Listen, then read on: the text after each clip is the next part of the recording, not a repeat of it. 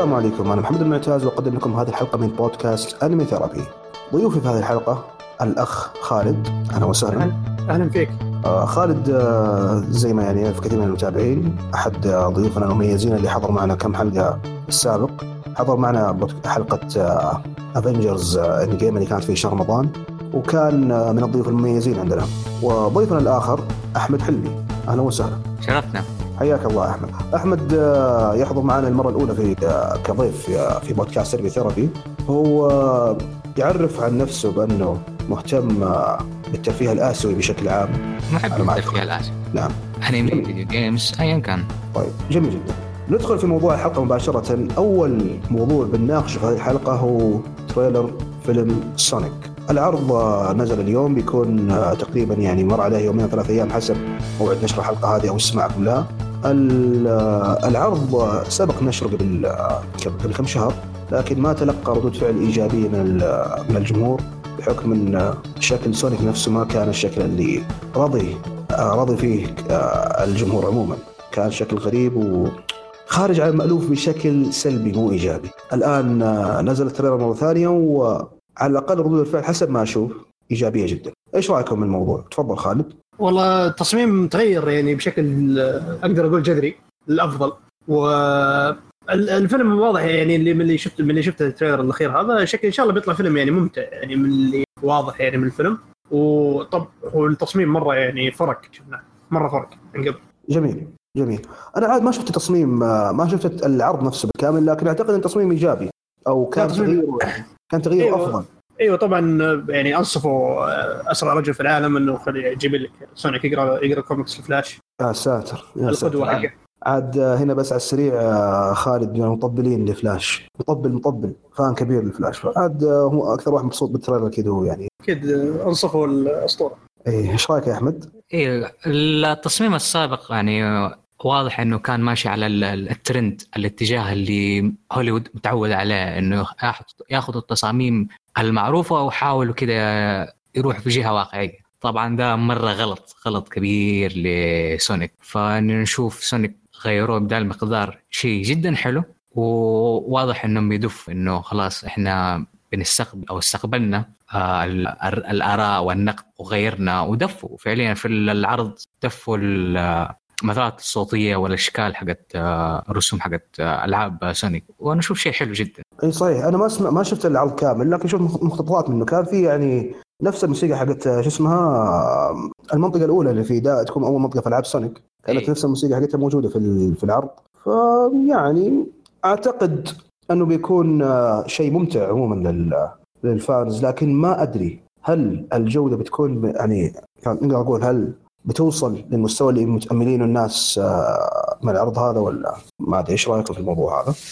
والله إنه آه بشكل عام أفلام المقتبسة من الألعاب يفضل تدخل فيها بتوقع منخفض. فما أظن ما أتوقع إنه الناس حيكون توقع عالي بشكل عام بالذات ال fans آه للفيلم. بس آه ال fans حقين سونيك من معروف من أصعب ال fans ارضاء إيه ومو بس صعب آه أصعب ناس ارضاء لأنه ألعاب سونيك لها تاريخ للفشل بشكل كبير. صحيح. صحيح. يعني للأسف دائما تنزل لعبة سونيك يتحمسون لها الناس وفي النهاية تطلع يعني معلش زبالة. عندك آخر لعبة كان الناس متحمسين لها بشكل كبير اللي هي Sonic Forces طبعا في نفس الفترة اللي نزلت فيها Sonic Mania وكان في اختلاف واضح في آه، في ردود الفعل حول اللعبتين. لكن نقدر نقول إن Sonic Forces كان هو العنوان الرئيسي.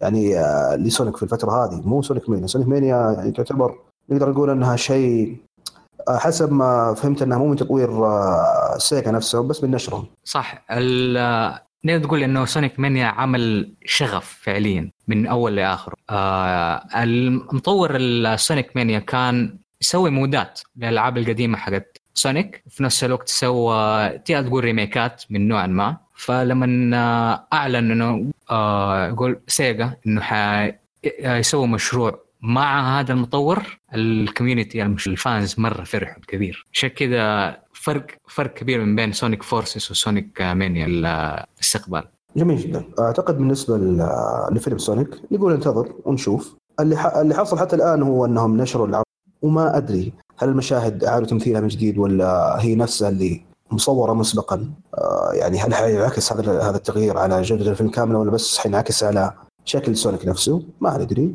لكن نشوف كيف ال- الفيلم بينزل واعتقد بينزل في 2020 صحيح؟ اي فبراير 2020 إيه. طيب جميل تظن وقتها إن شاء الله. أيوه. في السينما السعودية أكيد أكيد حيجيبوه الحين آه، خلاص يعني ما عاد صار في شيء ما يجيبوه إلا الأشياء اللي تكون يعني بالزيادة ما يعني ما ينفع تعرض هنا. فما حيكون في يعني ما حنشوف هذا الشيء حيجي. ووقتها نشوفه إن شاء الله ونسلخه في حلقة بودكاست آه، ثانية ونسفل فيه إن شاء الله و. يعني شوفوا لاحظوا أني أنا مستعد من الآن للتسفيل يعني خلاص. ما في ما في انطباع إيجابي عنه. لكن نشوف. آه، الموضوع التالي للحلقة هذه هو آه، أنمي ماجي مغامرات سندباد. آه، طبعا أنا حأستأثر بالحديث في الموضوع هذا الحالي لأن آه، أنا الوحيد اللي شاف الأنمي هذا. وفي الحقيقة أنا شفته يعني في اليومين الماضية فقلت آه، أتكلم شوية عنه. ممكن لاحقا نسجل حلقة نفصل فيها أكثر في مانجا مان و- وانمي مانجا عموما لأن أعتقد إنه يستحق هذا الشيء وهو الإنصاف اللي للأسف ما نالته هذه القصة إلى الآن. آه شوفوا لا قاعد أطبل الآن كذا من البداية جالس أطبل للقصه هذه، لكن آه حاتكلم أول شيء على السريع عن مانجا وانمي ماجي وبعدها حنتقل للسنبات. آه نقدر نقول إنه انمي ماجي أو القصة قصة ماجي عموما هي قصة آه القصة هذه تتحدث عن آه ولد اسمه علي بابا علي بابا سلوجة علي بابا هذا يعني عنده بيخوض رحلة الرحلة هذه فيها تفاصيل وفيها تغير- متغيرات كثيرة يقابل فيها أشخاص كثير طبعا ال- البطل الأساسي للسلسلة هو علاء الدين لكن علي بابا هو اللي تدور القصة حوله كيف هذا الشيء يحصل آه. تشوف ال- الأنمي وتفهم كيف الأشياء صارت. آه فعلاء الدين هو ماجي، إيش هو الماجي؟ الماجي هو شخص مميز يعتبر ساحر يصنف كساحر لا مع إنه هو يعني أعلى مستوى السحر عموما في عالم ماجي. آه هذا له القدرة على اختيار الملوك، إيش يعني اختيار الملوك؟ لها تفصيل أكثر في المانجا لكن نقول إنه هو الشخص اللي يعني موكل آه، باختيار من يحسن إدارة العالم، لأن العالم ماشي على قدر معين على مصير معين في في تيار من الأقدار الكثيرة اللي تحصل فهذول الماجي هم اللي يحرصون على أنهم يمشون العالم بشكل آه، انسيابي جيد. هذا بالنسبة لقصه ماجي، طبعا في تفاصيل كثيرة موجودة فيها وفيها شخصيات كثيرة رائعة. وفيها خلط خلط عجيب من الثقافات، يعني في الأساس ماجي مأخوذة من آه، من حكايات ألف ليلة وليلة. آه، الحكايات هذه معروفة أنها حكايات شرق أوسطية تحدث أح- أحداثها تحصل في في الجزيرة العربية في العراق في إيران في شرق آسيا ووسط آسيا تقريبا فما في شيء ما في مكان محدد تحصل فيه كل أحداث القصة هذه لكنها نقدر نقول شرق اوسط بشكل عام تحصل فيها أحداث القصة. فالقصة هذه قصة ماجي ماخذة بس المسميات من ألف ليلة وليلة. يعني ماخذ ما هي ماخذ منها يعني نفس القصص. هذا الشيء قد يغضب أو يعني آه، لا يرضي عشاق ألف ليلة ليلة وليلة. مع إني ما أدري كيف ممكن أحد يعشق هذه القصص الزبالة عموما بس دخلت مباشرة كذا. سفلت الموضوع. بس آه آه بقول أنا ليش قلت هذا الكلام؟ يعني في كثير من الناس اللي معجب معجبتهم آه، قصص ألف ليلة وليلة نقدر نقول إن آه، هم يرون ماجي اقتباس أو أخذ ما هو يعني فيثفول ما أدري وش المصطلح اللي المفترض أقوله هنا. لا حول ولا قوة إلا بالله. إيش يقولوا بالعربي؟ عموما القصة هذه ما هي ما هي ماخذة بشكل كبير أو بشكل مثالي من الف ليله وليله بس ماخذه كذا مسميات بس علي بابا سندباد شهرزاد آه، ومن ذا الكلام. لكنها في النهاية يعني أصلا حكاية الف ليله وليله نفسها يعني ما هي حكايات جيدة. يعرف مؤلفها ويعرف من فين جات. لا هو بس انها عبارة عن مجموعة قصص كذا حكا- حكايات فوق بعضها. واحد مخربطها ومو واحد أفراد كثير مخ- مخربطينها وجاك الفرنسي هذا أخذها وترجمها وبعدين الناس رجعوا ترجموها من الفرنسية. فما أعتقد أنها قصة يستاهل نزعل عشانها. تستاهل نزعل إيه. عشانها أو نقول والله يعني معليش لازم نكون مخلصين القصة هذه ونكون محترمين. لا هذه القصة ما ما هي محترمة في الأساس. هذا يعني على السريع ليش أنا أقول أن ما عندي مشكلة مع اقتباس ماجي اللي يعتبر اقتباس صغير جيد من ألف ليلة وليلة. اللي كنت بقوله أنه هذه ما- مانجا ماجي يعني فيه آه، استعراض لكثير من الثقافات وال والفلسفات آه، والنظ- والنظريات الاقتصادية حتى إذا تعمقنا أكثر في المانجا. وتطلع هذه الأشياء كلها لاحقا لاحقا بشكل وقت متاخر من القصة. أنا أعتقد إنه هذا الاستعراض ممكن هو أقصى قمة ممكن يوصل لها الشونن في في مستوى العمق اللي ممكن توصل قصه شونن مثلا. طبعا لا شك إنه في قصص آه، فيها عمق أكبر بكثير وأفضل من هذه بلا أدنى شك. لكن إحنا الآن نتكلم عن الشونن. والشونن يعني زي ما نعرف قصصها غالبا سطحية وتكون بسيطة جدا وبطل وأحب أصدقائي والخير والى من ذاك الفاضي. من ناحية العمق آه هل تقول أعمق من Hunter x Hunter ولا؟ بالنسبة لهانتر آه ما أقدر أقول إنه أعمق ولا أقدر أقول إنه حتى أقل لأن هانتر أحسه يعني ماشي في مسار مختلف. هانتر ماشي في مسار اللي يعني تقول إن كنت بقولها بشكل مثالي يصبر أغوار النفس البشرية تمام؟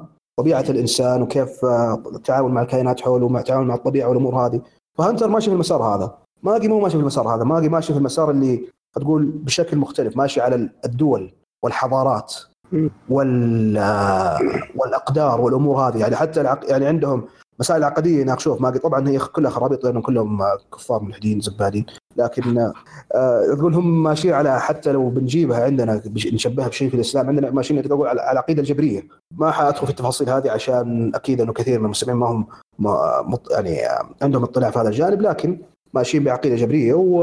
فهذا الشيء اللي أقدر أقول يخليها مختلفة حتى بحيث إني ما ما أحطها هي وهنتر في نفس ال... صح كلهم فيهم عمق لكن عمق هنتر في توجه معين وهذا عمقه في توجه مختلف تماما. عنه. إيه؟ بالنسبة لمانجا سندباد أو أنمي سندباد آه، سندباد هو السريع يعني نقولها. هذا ما يعتبر حرق لأنه هو يعني خلاص شيء من أساس قصة ماجي. سندباد هو أقوى شخص في العالم كذا قمة. سندباد هذا ملك البحار السبعة آه، رجل من عائلة عادية جدا لا هي عائلة نبلاء ولا هي عائلة عائلة ملكية ولا شيء. قدر لحاله يبني دولة كاملة يأسسها من الصفر. مو بس كذا سوت آه قدر يصنع تحالف عالمي اللي هو حلف البحار السبعة هذا الحلف آه يشكل قوة عظمى في العالم بحيث إنه حتى الامبراطوريات العظمى اللي في العالم اللي لها مئات السنين موجودة ما تتجرأ تروح تواجه سندباد أو تدخل معاه في حرب لأن سندباد قوة عظمى. القصة هذه أنمي مغامرات سندباد أو مانجا مغامرات سندباد يحاولوا يظهروا لك كيف سندباد وصل من المستوى هذا اللي هو مستوى شخص فرد عادي من قرية عادية جدا في دولة عادية جدا إلى أقوى رجل في العالم. باختصار المانجا كلها أو القصة كلها في مغامرات سندباد تطبيل وترفيع لسندباد في أحلى من كذا؟ يا أخي هذا الشيء اللي أبغى أشوفه. بالنسبة لواحد يعني شاف أنمي ماجي أعتقد أنه هذا هو أكثر شيء ممكن يكون مثير لأحد متابع لقصه عموما قصة طويلة لأن غالبا ألاحظ ليش أقول هاي القصة مثيرة أعتبرها بالنسبة لي. غالبا القصص هذه اللي آه نقول مثلا One Piece اللحيه البيضاء في One Piece وقول ناروتو ما درى في ناروتو مثلا. الشخصيات هذه اللي تكون لها يعني آه تكون عندها قوة عجيبة سواء كانت شريرة أو آه طيبة. الشخصية هذه تبغى غالبا الجمهور يبغى يعرف تفاصيل أكثر عن الشخصية هذه يبغى يشوف كيف هي وصلت المستوى هذا. ف مؤلفة آه، ماجي عرفت هذا الشيء من بدري وكتبت مانجا فرعية خاصة بسنباد تقريبا 182 شابتر على ما أعتقد طولها. وهذا يعني يعتبر تعتبر يعني مانجا طويلة تقريبا نص أو حول النص تقريبا من عدد شابترات ماجي الأصلية، مانجا ماجي الأصلية تقريبا 370 شابتر، لما تيجي تشوف المانجا الأصلية 370 والمانجا الفرعية 180 يعني أعتقد أنه هذا يعتبر عدد كبير بالنسبة للمانجا الفرعية. وحسب ما أسمع انطباعات عن المانجا إيجابية ما قرأت المانجا أنا لكن ناوي أقرأها إن شاء الله. أما الأنمي نفسه فهو فهو كان حسب يعني من اللي شفته كان أنمي جيد. كان في كان متميز من الناحية الإنتاجية. ال animation كان مناسب ورائع عندكم نفس الموسيقى المستخدمة في الانمي. ما كانت يعني بنفس روعة الموجودة في الانمي الأصلي اللي هي الجزئين الماجي لكنها برضو حلوة. آه، يعني ممتع كذا الاستماع لها ممتع. بس أعتقد إيه. كقصة كقصة يعني أفضل من ماجي العادي. آه، ما أعتقد ما أعتقد أنها أفضل من ماجي العادي لأن آه، هي في مشكلة عموما في مع في اقتباس الانمي. احس مع الانميات كل الانميات اللي نزلت لها في سبيل ماجي وموسم سندباد كانت جيدة انتاجيا لكن من ناحيه من ناحية اقتباس القصة كانت ما هي ذاك الشيء. كان يعني فيه عدم إنصاف. ما أقدر أقول إنها سيئة. ما أقدر أقول إنها سيئة لكن ما كانت منصفة للقصة. يعني أحس إن في أمور وتفاصيل تجاوزوها وهي ما تستحق التجاوز. خصوصا آه، المسائل اللي تدخل في عمق الشخصيات نفسها بحيث أن يعني آه، بدون ما أفصل تقول إنه الشخصيات هذه قد يكون أفعالها لا ابعاد لها أبعاد أخرى. الأنمي ما يحاول يستعرض الابعاد هذه بس مباشرة يعرضك الفعل والنتيجة وخلاص. أما التفاصيل والأمور اللي حصلت قبل وبعد كذا اللي اسست أسست للفعل هذا ما يستعرضها لك بشكل جيد. فانا حتى مانجا مانجا قرأتها من البداية بحكم أن الأنمي ما حسيت أنه منصف. وما وما ندمت على هذا القرار ونفس الشيء شكلي حارجع أقرأ مانجا سندباد من البداية وأشوف آه، كيف انتهت. هذا بالنسبة لانمي سندباد على السريع. احس نطول في الموضوع هذا لكن هو الأنمي في النهاية. إحنا بودكاست Anime Therapy ما يصير نسوي بودكاست Anime Therapy ما نتكلم فيه على الأنمي. أكيد. تمام. طيب الموضوع التالي هو سلسلة Dragon Quest نتكلم فيه تحديدا عن الجزء الأول من Dragon Quest أو كما كان يعرف في الغرب حتى 2005 Dragon Warrior آه أنا بتكلم عن الموضوع هذا لأن آه لعبت في الفترة الماضية الجزء الأول من Dragon Quest خلصته لعبت الجزء الثالث كمان. تقريبا خلصته أعتقد باقي لي بس جزئيات بسيطة بس اللي هي لها علاقة بالبحر أو آه يعني ما أدري بالضبط لسه لي فترة قاطع اللعبة فيبغى أرجع أشوف أنا فين وصلت. فبنتكلم فيها. أعتقد احمد عندك كلام عن سلسلة دراجون كويست إيه يقول لك إنه السلسلة نفسها هي اللي نشرت آه، ال genre نوع نمط اللعب ده في اليابان من ناحية ال JRP دراجون كويست 1 أول ما نزلت كانت من الألعاب الأولى في هذا النمط نوع من اللعب. ومن قوتها واصلا اللعبه ما كان في زيها فنشرت السلسلة بشكل كبير. ومنها طلعت غيرها من الألعاب المشابهة. اشوفه شيء مثير للاهتمام جدا إنه الس- السلسلة دي يعني قاعدة تنمو بهذا المقدار. حتى الآن في دراجون كويست 11 آه الموسيقى مشيت على نفس الطريقة وال style الكلاسيكي على مدى السنين. كل الألعاب تقريبا نفس. ودوبهم إلا لمن أو بينزلوا اصدار السويتش آه غيروا وأضافوا فيها كمان الأوركسترا. إيه آه هي في الواقع السلسلة يوجي هوري اللي هو المبتكر صاحب الفكرة الأساسية للسلسلة هو المصمم. وإلى آخره. وكذلك آه يوجي هوري طبعا قدر يقنع ال... الأسطورة أكيرا تورياما بأنه يكون هو مصمم شخصيات آه ووحوش سلسله دراجون كويست من الجزء الأول. وكذلك يعني طبعا زي ما نعرف اكيرا تورياما كان يعني آه، مؤلف آه، مانجا دراغون بول ورسامها فيعني هو غني عن التعريف. شخص يعتبر قمة في مجاله خصوصا ان وقتها يعني. دراغون بول آه، حتى الآن لا يزال لكن وقتها كان يعتبر الأب, الأب الروحي للشونن عموما. طبعا مو الأول لا شك الشونن موجود من من عقود طويلة قبل اكيرا تورياما لكن هو اللي مشي مشي بتوجه بهذا التوجه اللي نشوفه نشوف كثير منه حاليا في في قصص الشونن من ناحية وجود آه، arc طويل فيه villain واحد عدو واحد بس التركيز كله على هذا العدو. وهذا يعني نقول جزء كبير من آه، من انتشار هذا التوجه كان بعد آه، ضربة دراغون بول اللي هي في في, مانجا شونن جمب.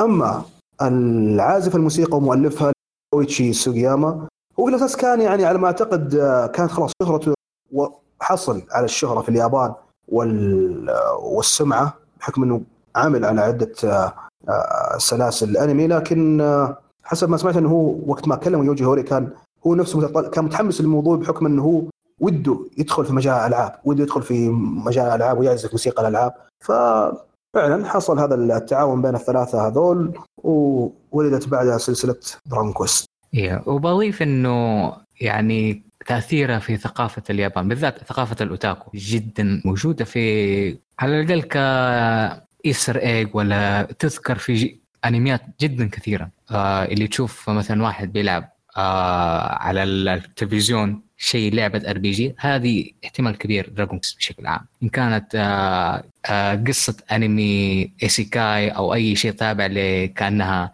أنمي RPG فدائما الإلهام يكون من دراجون كويست دراجون كويست هي الأساس مكاننا فما كانك ما تكون أوتاكو إلا وإنت لعبت دراجون كويست هذه قوتها. جميل. طبعا إحنا ضد الأوتاكو هنا في في انمي ثيرابي آه لأن الأوتاكو أنا أمزح أمزح. إحنا لا مع الأوتاكو ولا ضدهم. بيهجموا عليك يعني. إيه الأوتاكو وال weebs وهذول كلهم يعني. بس آه نحب كذا نطقطق عليهم شوي. تو نازلة تو نازل جزء جديد على الجوالات اللي هو دراجون كويست ووك على ما أعتقد. هو مشابه ل مشابه لبوكيمون آه بوكيمون جو. بس إنه يعني من ناحية آه وجود عناصر في اللعبة عناصر في اللعبة فيه يعني أعمق وأمتع آه في وجود قصص جانبية وتفاصيل وأمور أمور لها زي هذه. فحسب ما أشوف انطباعات اليابان اللعبة هذه إيجابية جدا. أنا أتمنى بصراحة توصل عندنا بس ما أعتقد انها توصلنا. لأن عندنا يعني تاريخ من عدم وصول بعض أجزاء دراجون كويست عندنا أو تأخرها. يا أخي ما أدري الغربيين هذول ليش ما يحبوا دراجون كويست إيش مشكلتهم معها؟ يعني حتى وأنا قاعد أقرأ عن الجزء الأول عن كيف كان في الغرب أول شيء يعني عشان يرضوا الجمهور الغربي يغيروا اللعبه من العصور الوسطى كذا في بعض الأمور عشان تناسب هذا الجمهور اللي ما أدري إيش يرضيه أعوذ بالله. وفوقها الجزء الأول وسط ما ما كانت مبيعاته جيدة في الغرب. أظن يمديني آه، أعطيك نظريات على هذا الشيء لأنه في وقتها حتى أظن قبل ما تنزل دراجون كويست السلسلة كلها ال RPGات شيء شائع في الغرب كان. طبعا مع وجود وإنتاج الكمبيوترات الأولى من الثمانينات السبعينيات فكانت الألعاب السابقة ال RPG بالاسم كانت حرفيا role playing RP آه وكانت قوة الكتابة فيها أقوى بكثير من أي شيء ثاني. كانت آه أول شيء text adventure آه مجرد كلام. فمع تقدم التكنولوجيا بدأوا يرسموا الرسومات ال digital مع دخول العصر ال digital كده. آه صارت في صور صارت في gameplay mechanics وصارت ألعاب. فال CRPG أو الألعاب الغربية ال RPGات الغربية حتشوفوا فرق كبير من ناحية التصميم بين مثلا ال JRPG ال PGات اليابانية وال RPGات الغربية من ناحية إنه فعليا كشخصية أنت يمديك تاخذ تختار شخص تختار الشكل تختار الشخصية تمثل الشخصية اللي تبغاها كمان. مثلا تكون شخص كويس بس عندك شوية ميول للشر ولا شرير بس ما يحب يقتل الناس. هذه التفاصيل يمديك تسويها بمقادير مختلفة بين كل لعبة ولعبة لكن في ألعاب كثيرة أعطتك فرصة أنك تكون اللي تبغاه. فلما تكون هذا الشخص لما تكون كلاعب في ذاك العصر لما تشوف لما تكون تلعب مثلا Baldur's Gate تلعب Diablo 1 ولا 2 Divinity Original Sin بعد؟ معليش؟ Divinity Original Sin إيوه. Divinity Original Sin كمان أقرب مثال. وتطالع في ألعاب ده مو Dragon Quest فقط. تشوف ألعاب ال JRPG. أنت بتلعب بشخصيه مو شرط تكون صابطه بس شخصية محددة شخصية محددة والأحداث مو دائما عندك يعطي لك اختيار في يعني الأحداث. مثلا Dragon Quest مشهور جدا إنه يديك بالذات Dragon Quest 1 يديك خيار في النهاية. تبغى تتبع الشرير ال final boss ولا تبغى تنقذ الاميره وزي كذا. يمكن هذا الاختيار الوحيد في اللعبة كلها. بس في إشكالية هنا. الاختيار إيه. هذا ما في النهاية ما له تأثير يعني ما حيغير شيء. بالضبط. يعني, يعني أعتقد يعني بالنسبة لقصة Dragon Quest طبعا أعتقد إنه عادي نحرقها هذه القصة لأنها يعني ما فيها أي شيء. القصة كل اللعبة.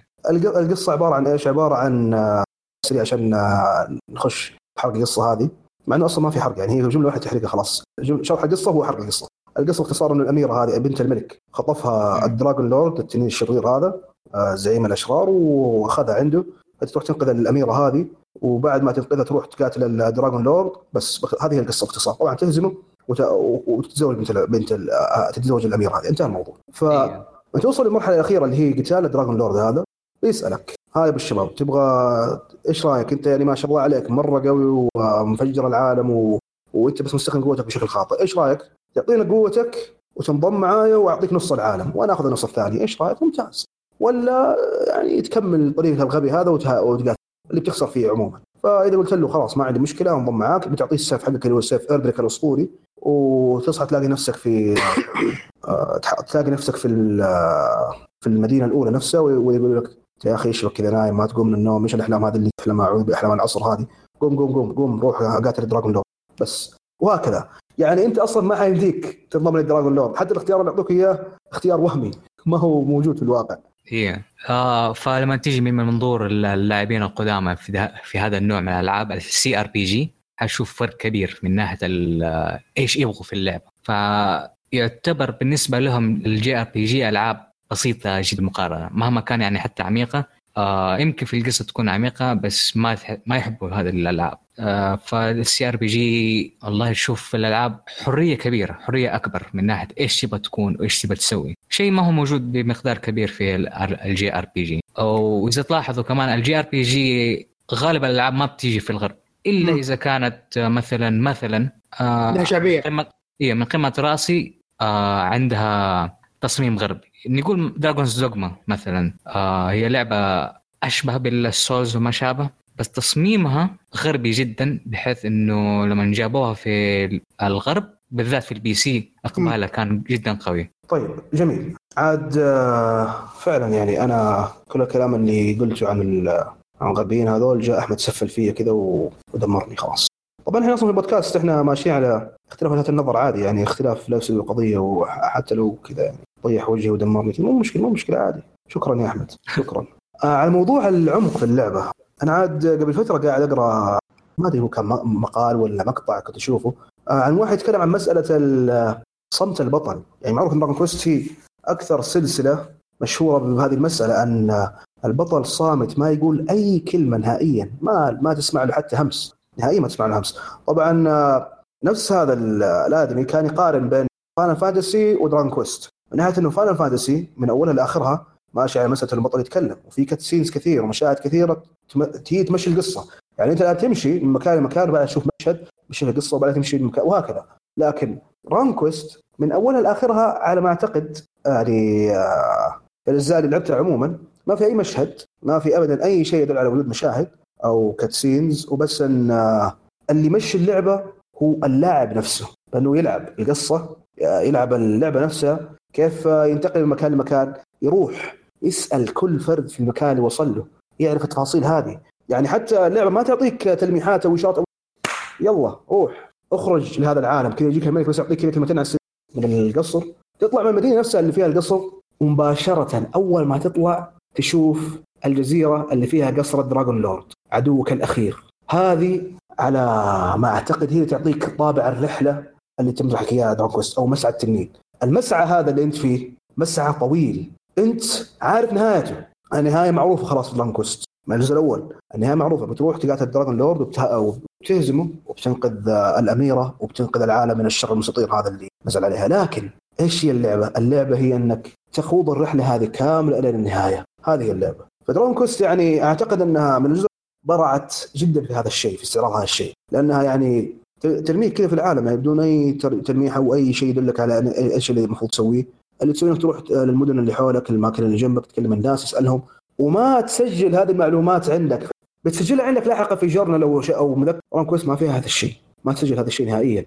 يعني اللعبة كأنها تقول لك إنه اللاعب هذا ما يتكلم ليش؟ عشان صمت البطل هذا هو اللي منعكس عليك. انه أنت أصلا كلاعب ما تجي تكتب شيء في اللعبة. فبالتالي لو كان البطل يتكلم كأنه بيحو بيح... كذا بيوجهك لمسار معين في التفكير. لكن اللعبة ما تبغى هذا الشيء ما تبغاك تكون متوجه لمسار معين.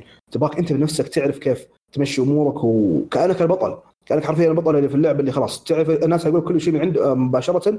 المعلومات اللي يعطوك إياها أنت تسجلها في راسك وتربط بين الأمور هذه والتلميحات هذه الين ما توصل للمرحله التاليه يعني أنا أذكر إني جلست حست حوسة أعوذ بالله مو طبيعية في اللعبة.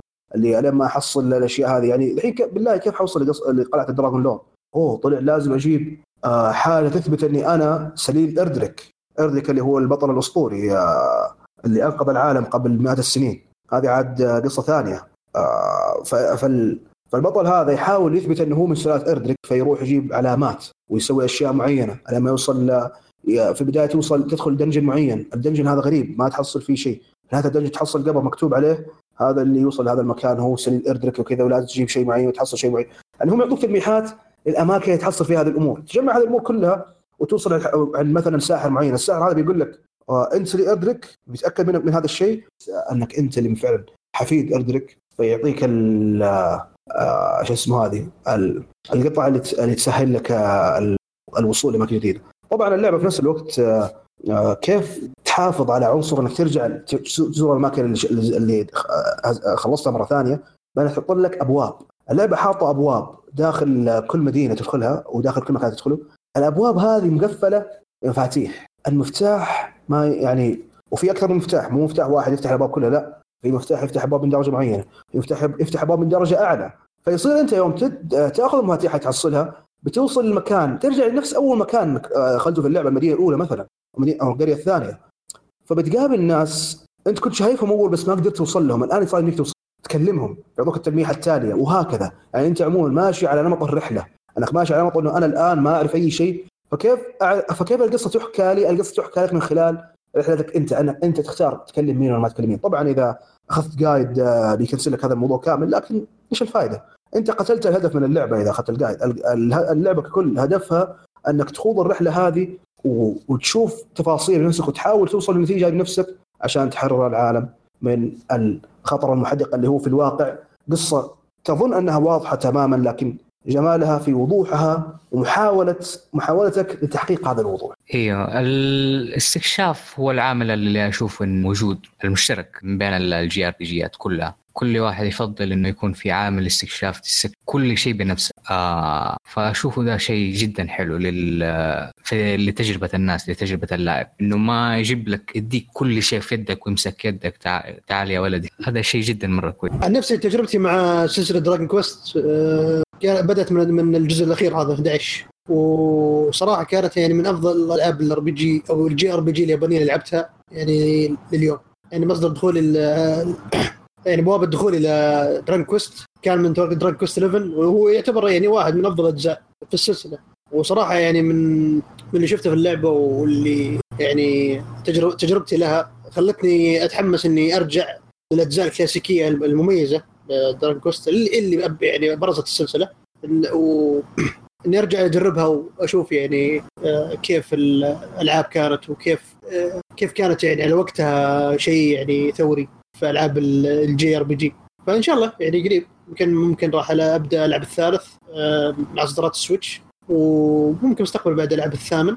آه، ف أيوه. جميل. جميل. عاد بمناسبة الثالث توك ذكرت أنا حتى لعبت بعد ما ختمت الأول لعبت شيء من الثالث. وحتكلم بشكل سريع عن الثالث برضه. آه، طبعا الأول كان اللي يميز الأول إنه كان البطل وحيد. ما كان في أي أحد يساعدك ما كان في باقي معك يساعدوك أو يمشوا معك فكان هذا يعني آه، شيء يضيف عامل الخطر في Dragon Quest من ناحية أنك أنت الآن إذا آه، في الاجزاء التالية إذا شخصية واحد معك في ال party مات انك تمشي أمورك آه، بالموجودين معك لكن في الجزء الأول لا هذا كان الشيء يعني ما موجود ما كان عندك إلا أن البطل نفسه يكون خلاص. البطل نفسه وحيد لحاله يمشي يتمشى لحاله ف شو اسمه إذا مت الآن راحت عليك. لما تكون في أماكن مثلا قاعد تفرم فيها وتطور فيها نفسك بيجيك التساؤل هذا هل بروح هل بطور نفسي وأخاطر مثلا ممكن أموت؟ أو أرجع وأنام وأصرف فلوس على النوم في المكان في الحانة؟ لكن المشكلة ما أدري يعني إذا نمت هل هل يستاهل يعني أن أضيع فلوسي على هذا الشيء؟ يعني فيها مسألة أنك أنت تختار قراراتك هذه قراراتك هذه أنت تحسبها بشكل دقيق. ف صح. هذا الشيء كان جدا كان كان مركز جدا في الجزء الأول. آه لكن الجزء الثاني الجزء الثاني جاء وأضاف لك الظاهر. يعني ما لعبته لأني سمعت إنه ما هو الجزء اللي آه يستاهل إني ألعبه مقارنة بالأول. لكن آه سمعت كلام نفس الجزء الثاني فيه آه فيه party. كان ال party أول مرة اضيف الجزء الثاني. آه لكن فضلا مو بداية اللعب معك هم تجمعهم خلال رحلتك. بينما الجزء الثالث الجزء الثالث هو كثير يسمونه أو كثير يعتبرونه النقله العظيمه في السلسلة. الجزء زي ما قلنا الجزء الأول قصته أنك واحد من سلالة اردريك البطل الأسطوري اللي انقذ العالم. فبعد مئات السنين الشر رجع مرة ثانية للعالم وتحاول تنقذ العالم. هذا الشر. الجزء الثاني الظاهر إنه هو يعني أحداث تدور بعد الأول. ما ما أعرف بالضبط كيف كان بس إنه أحداث تدور بعد الأول. الجزء الثالث انت تلعب بولد، الولد هذا أنت طبعا تختار اسمه كل شيء. آه، أبوه أبوه اسمه أورتيغا، أورتيغا يعني القصة الأساسية للعبة اللي تعطيك إياها في البداية مرة. ان اورتيغا هذا كان يعتبر بطل في في المملكة هذه لكن آه، اضطر إنه يطلع ويحارب ال demon lord أو ال dragon. مو dragon. آه، لكن وصل خلال المعركه هذه البركان وطاح في البركان ومات. هذه البداية. فأنت الآن بت... طبعا المملكة هذه سبحان الله ما فيها أحد صاحي إلا اورتيغا وولده هذا اللي هو تو بزر. يقول لك اسمع يلا اطلع روح سوي المهمة هذه. من الآخر بعطيك إياها الجزء الثالث هو قصة إردريك اللي قلنا أن آه، بطل الجزء الأول هو من سلالته. إيه. اللي هو جد إيه فهو يعني إردريك هذا هو اللي أنقذ العالم في السابق. مم. فهو بيوريك كيف إردريك أنقذ العالم كيف إردريك وصل للمستوى اللي وصل. نفس تذكر كلام عن سلباد كيف كان سلباد يعني كيف كان واحد عادي لما وصل لقمة البحار ملك البحار السبعة. هذا هو نفس الشيء. Dragon Quest 3 تحاول توريك كيف إنه إردريك هذا أو البطل اللي أنت الحين تلعب آه، تلعب شخصيه رئيسية كيف وصل لهذا لهذا المستوى اللي وصل له. بدايه اللعبة يعطوك party هم مسوينه لك. فيه فيه ساحر فيه ساحرة ومحاربة و healer. إيه. وهكذا تمشي في العالم. طبعا اللي يميز الثالث حسب ما حسب ما ما أعتقد أن هو كان يعطيك خريطة عالم كاملة. الجزء ما أعطاك الجزء الأول اعطاك يعني خريطة عالم بس انه كانت بسيطة نسبيا. ما كان فيها تفاصيل كثير ما كان فيها أماكن كثير وطبيعي هذا الشيء ما هو ما كان مشكلة. يعني الجزء الأول كان مناطق كيف يربطون بينها؟ كيف تعرف إنك مثلا نقول في منطقة معينة تجاوزتها خلاص وتوصل منطقه ثانية؟ في سور بين كل منطقة في العالم. الجسر هذا اذا تجاوزته المنطقة التالية للجزء بعد الجسر منطقة أصعب بكثير من اللي قبلها فهي المنطقة التالية تعتبر وهكذا. يعني اللعب يعتبر مسارك واضح لكنه ما هو خطي.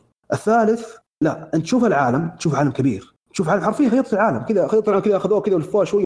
و تقول الرحلة أعمق في فيها وفيها تفاصيل أكثر. يعني أنا حاذكر بس شيء شيء على السريع يعني. ما حأدخل في تفاصيل القصة نفسها عشان لا لكن التفصيل هذا على السريع يعني عندك الآن ال party. يمديك تضيف أشخاص جدد في ال party. يمديك تضيف شخصيات جديدة. يعني مثلا عندك الآن وميج وورير. يمديك حتى تضيف مثلا تاجر آه مرشد. أو تضيف لك شخصيات ثانية. لاحقا في العالم بتوصل لمنطقة يعني أشكال مدن واضح أنها أشكال مدن. يعني بحيث إنك تدخل المنطقة هذه تعرف إنه في مدينة. تشوفها خريطه العالم تحسها مدينة.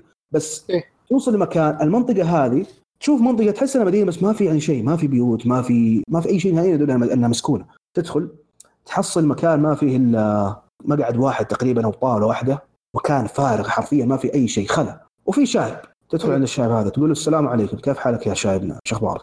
يقول لك الله حياك الله عليكم السلام. أنا رجل خارج من مدينة قريبة من هنا يعني تبعد حوالي آه يعني تبعد مسافة من المنطقة هذه.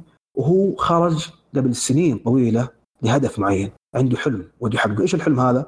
والله أنا حلمي أني أبني مدينة من الصفر. أبني مدينة هنا المكان هذا يعتبر مكان جيد لكن موجودين حوله وكذا فما أقدر أسوي شيء أنا حلمي أني أبني مدينة من الصفر أبدأها وأطورها وتكون مركز تجاري رائع. إيش اللي يصير هنا؟ اللي يصير إنه هو بيسألك.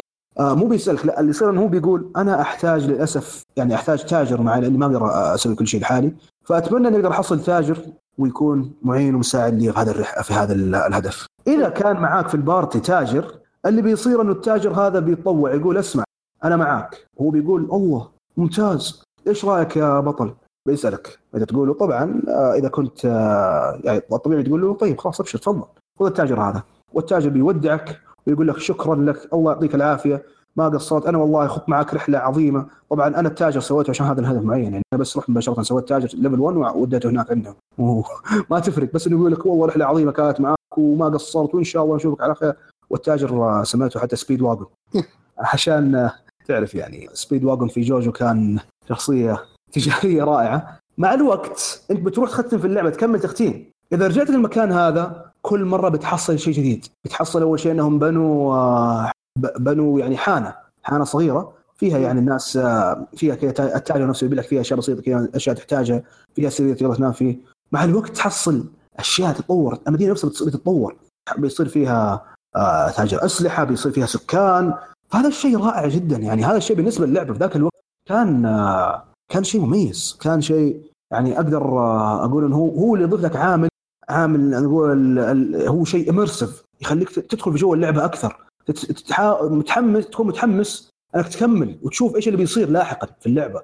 أنك أنت حرفيا كل شيء تسويه في اللعبة كان مؤثر لاحقا على اللعبة نفسها. طبعا هذا هذا شيء بس بسيط شيء بسيط من اللعبة. آه غير إنه اللعبة أصلا تبدأ بداية غريبة وفيها أكثر من 30 شخصية تحددها لك. هذه الشخصيات تحدد يعني تحدد بقراراتها في البداية. فكانت نقلة. الجزء الثاني كان نقلة خرافية في Dragon Quest.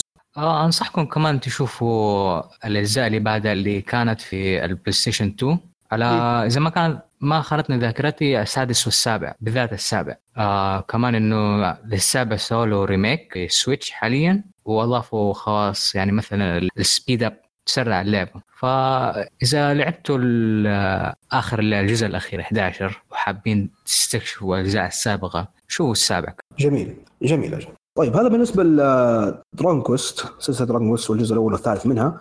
ننتقل للموضوع التالي. الموضوع التالي اللي هو لعبة نينو كوني. اللعبة هذه أنا مختمها قبل كم يوم تقريبا وكانت رحلة شوي طويلة ومتعبة. اخذتها في حوالي 70 ساعة تقريبا. خلصت اللعبة هذه. اللعبة كثير يعرفها أو آه، تتميز بأنها آه، يشارك في في في في رسمها والعمل عليها. فريق من استوديو جيبلي. جيبلي ولا قبلي ما أدري كيف أنطق. لأن أشوف ناس كثير ينطقوها قبلي بس آه، قد شوف يعني قد قابلت واحد من اللي قاعد يشتغلوا في في الاستوديو وكان يقول جيبلي ما أدري بصراحة يعني حيروني. يقول لك جيب لي جيب لي. جيب لي. أنا حقول جيب لي.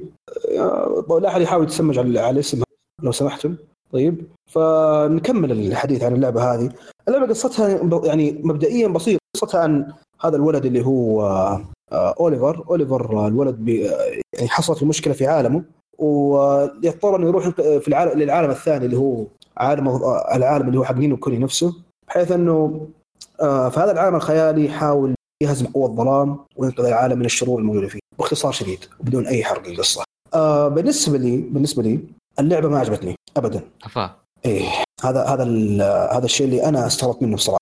لاني كنت دائما أسمع عنها كلام إيجابي وأنها لعبة لكني أعتقد أنها لعبة مخيبة للامال من ناحية أنها يعني آه الرحلة نفسها كانت آه كان فيها طول غير غير مطلوب منها كان طول مبالغ فيه من ناحية آه، تطويلهم لها وتمطيطهم في القصة هذه نفسها.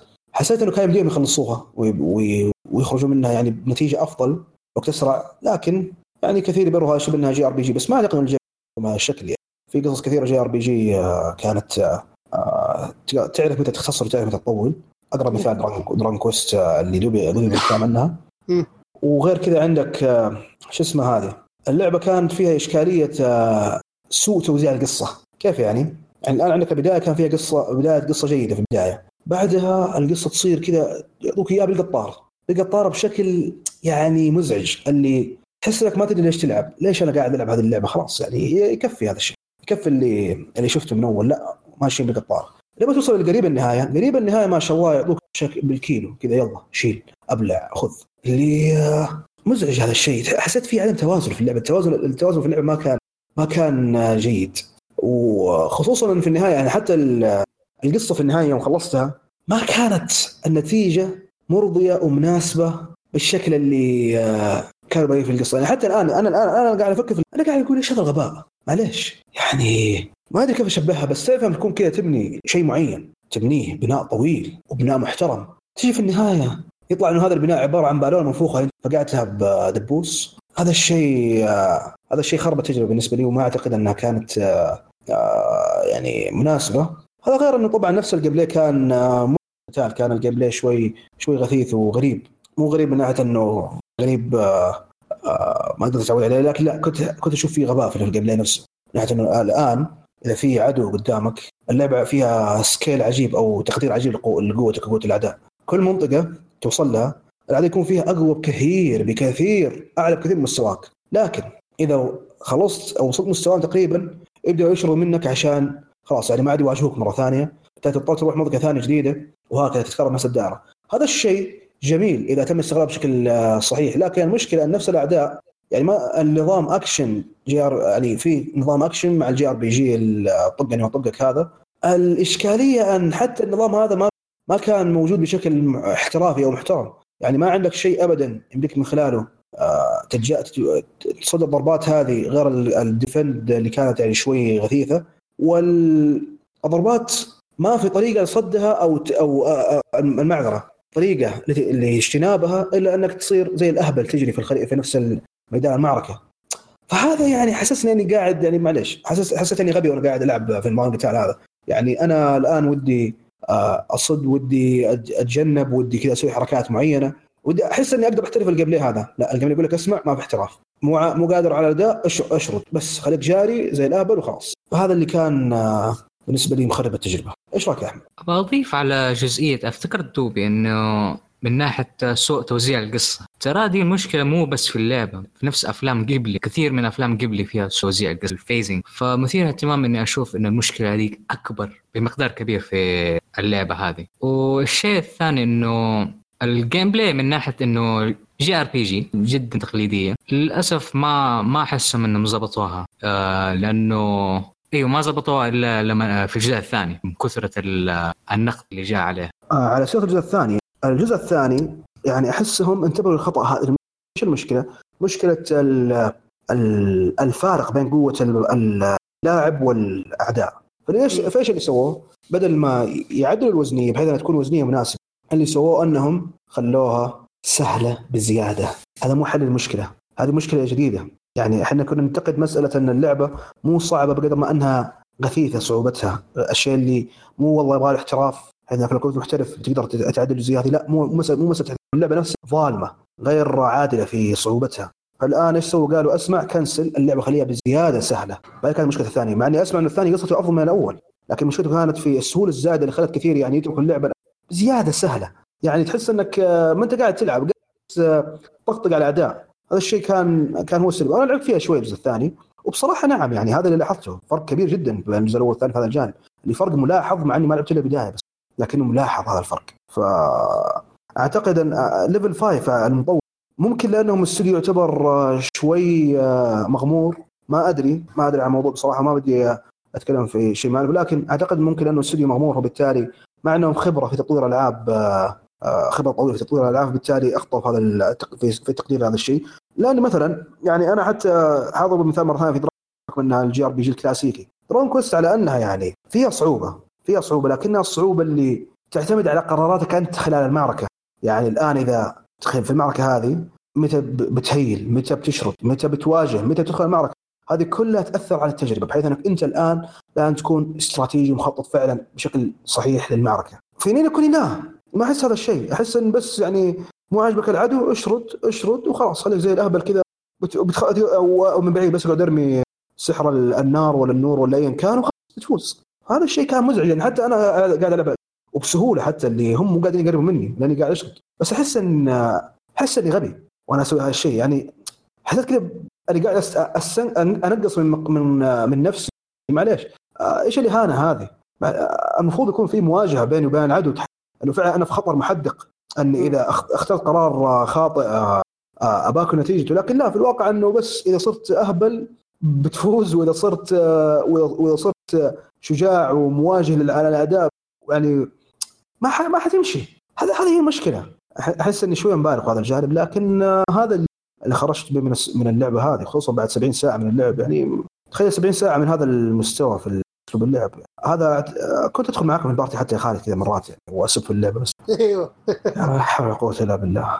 أيوه وأنا أشوف إنه شيء غريب إنه فيها مقدار من الغرابة لأنه ليفل 5 تراهم كانوا أقوياء في عام 2000 أيام البلاي ستيشن 2 وعندهم ألعاب كثير RPG ات تقريبا كلها RPG ات في 3 دي اس ولا دي اس العادي من الألعاب الكلاسيكية من بلاي ستيشن 2 أفتكر انه سووا دارك كلاود دارك كرونيكل آه وبالذات بالمصادفة دراجون كويست 7 وإذا ما خانتني ذاكرتي كمان دراجون كويست 10 في نتندو دي اس أو 11 ولا 10 ما أفتكر. آه وكمان من الحاجات الألعاب اللي مرة قوية آه في الماضي روج جالكسي دائما تذكر والناس إلى الآن تطلب روج جالكسي فغريبة إنه لما يجوا دحين في نينو كوني كذا يخربوها آه في الحدين. فمثلا في الجزء الأول آه الوايت ويتش خربوا ال gameplay من ناحية إنه آه ال leveling آه تقول مرة تقليدي. لازم تسوي grind لازم تسوي farming ما قبل من بين المهمات من بين المهمات من بين القصة. وعكسوها في الجزء اللي بعده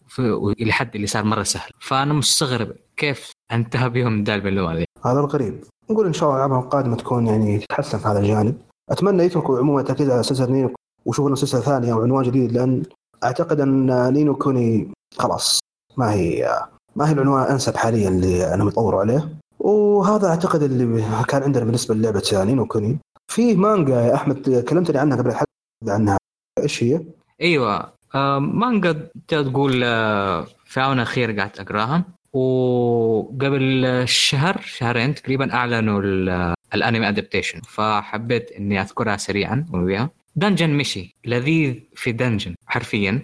آه إذا لخص لكم القصة آه party داخل في dungeon وصارت لهم مشكلة صارت لهم. وعشان واحد من ال party انقذ الباقي ضحى بنفسه ونقل الباقي الشخصيات الباقية لسطحه سطحه dungeon رجعوا. فصارت مهمتهم إنهم يرجعوا يدخلوا ثاني. بس للأسف مع المشكلة هذه ضاعوا كثير من مواردهم. فلوس الشنط اللي كانت معاهم. ف صاروا فقراء. فبدل ما إنهم يقرروا يبيعوا حاجياتهم عشان يرجعوا ال dungeon في أقرب وقت عشان ينقذوا صديق قالوا okay خلينا نمشي بحاجياتنا بس الأكل نشوف يمدينا ندبر. طبعا دنجن ميشي لذيذ بال dungeon من اسمه يدل إنه بياكل وحوش ال dungeon وهذه المغامرة اكبر مصدر مصدر معلش للنصيحة دي إنه الشخصيات جدا فريدة مختلفة مقدار كبير وتحس إنه فعليا إنه كل شخص شخص لحاله بذاته.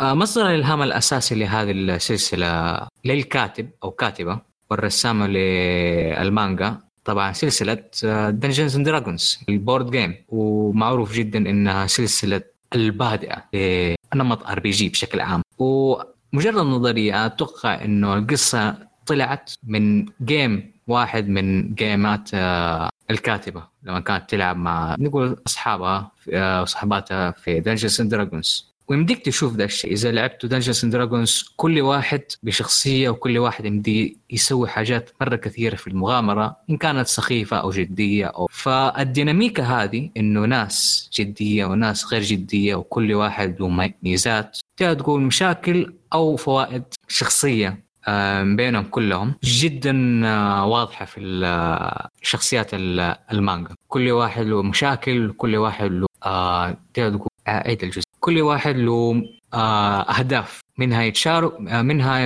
يشاركوا بعض في الأهداف ومنهم أهداف جدا آه، تقدر تقول أنانية. فإذا حبيتوا ال... إذا عندكم اهتمام في مانجا مثلا ملهمة ألعاب ال RPG بشكل كبير بشكل تقدر تقول كأنك لعبت اللعبة نفسها تبغى تاخذ تجربة كأنك لعبت اللعبة وكانك بتلعب مع ناس Dungeons Dragons أنصح ب Dungeon Meshi بشكل كبير لأنه أخذها مو فقط من ناحية الإلهام إنها لعبة Dungeons Dragons أضافوا آه ناحية الأكل. وحطوا تفاصيل كثيرة من ناحية بناء العالم بحيث إنه تبغى تعيش في العالم ده. تفاصيل جدا آه تقول مفصله عميقة وجدا منطقية. ال dungeon مثلا ال dungeon آه في كثير من الألعاب مثلا dungeon مجرد dungeon موجود من زمان ويعيش سحر فيها سحر آه يخلي ال dungeon آه يرجع نفسه. هذه التفاصيل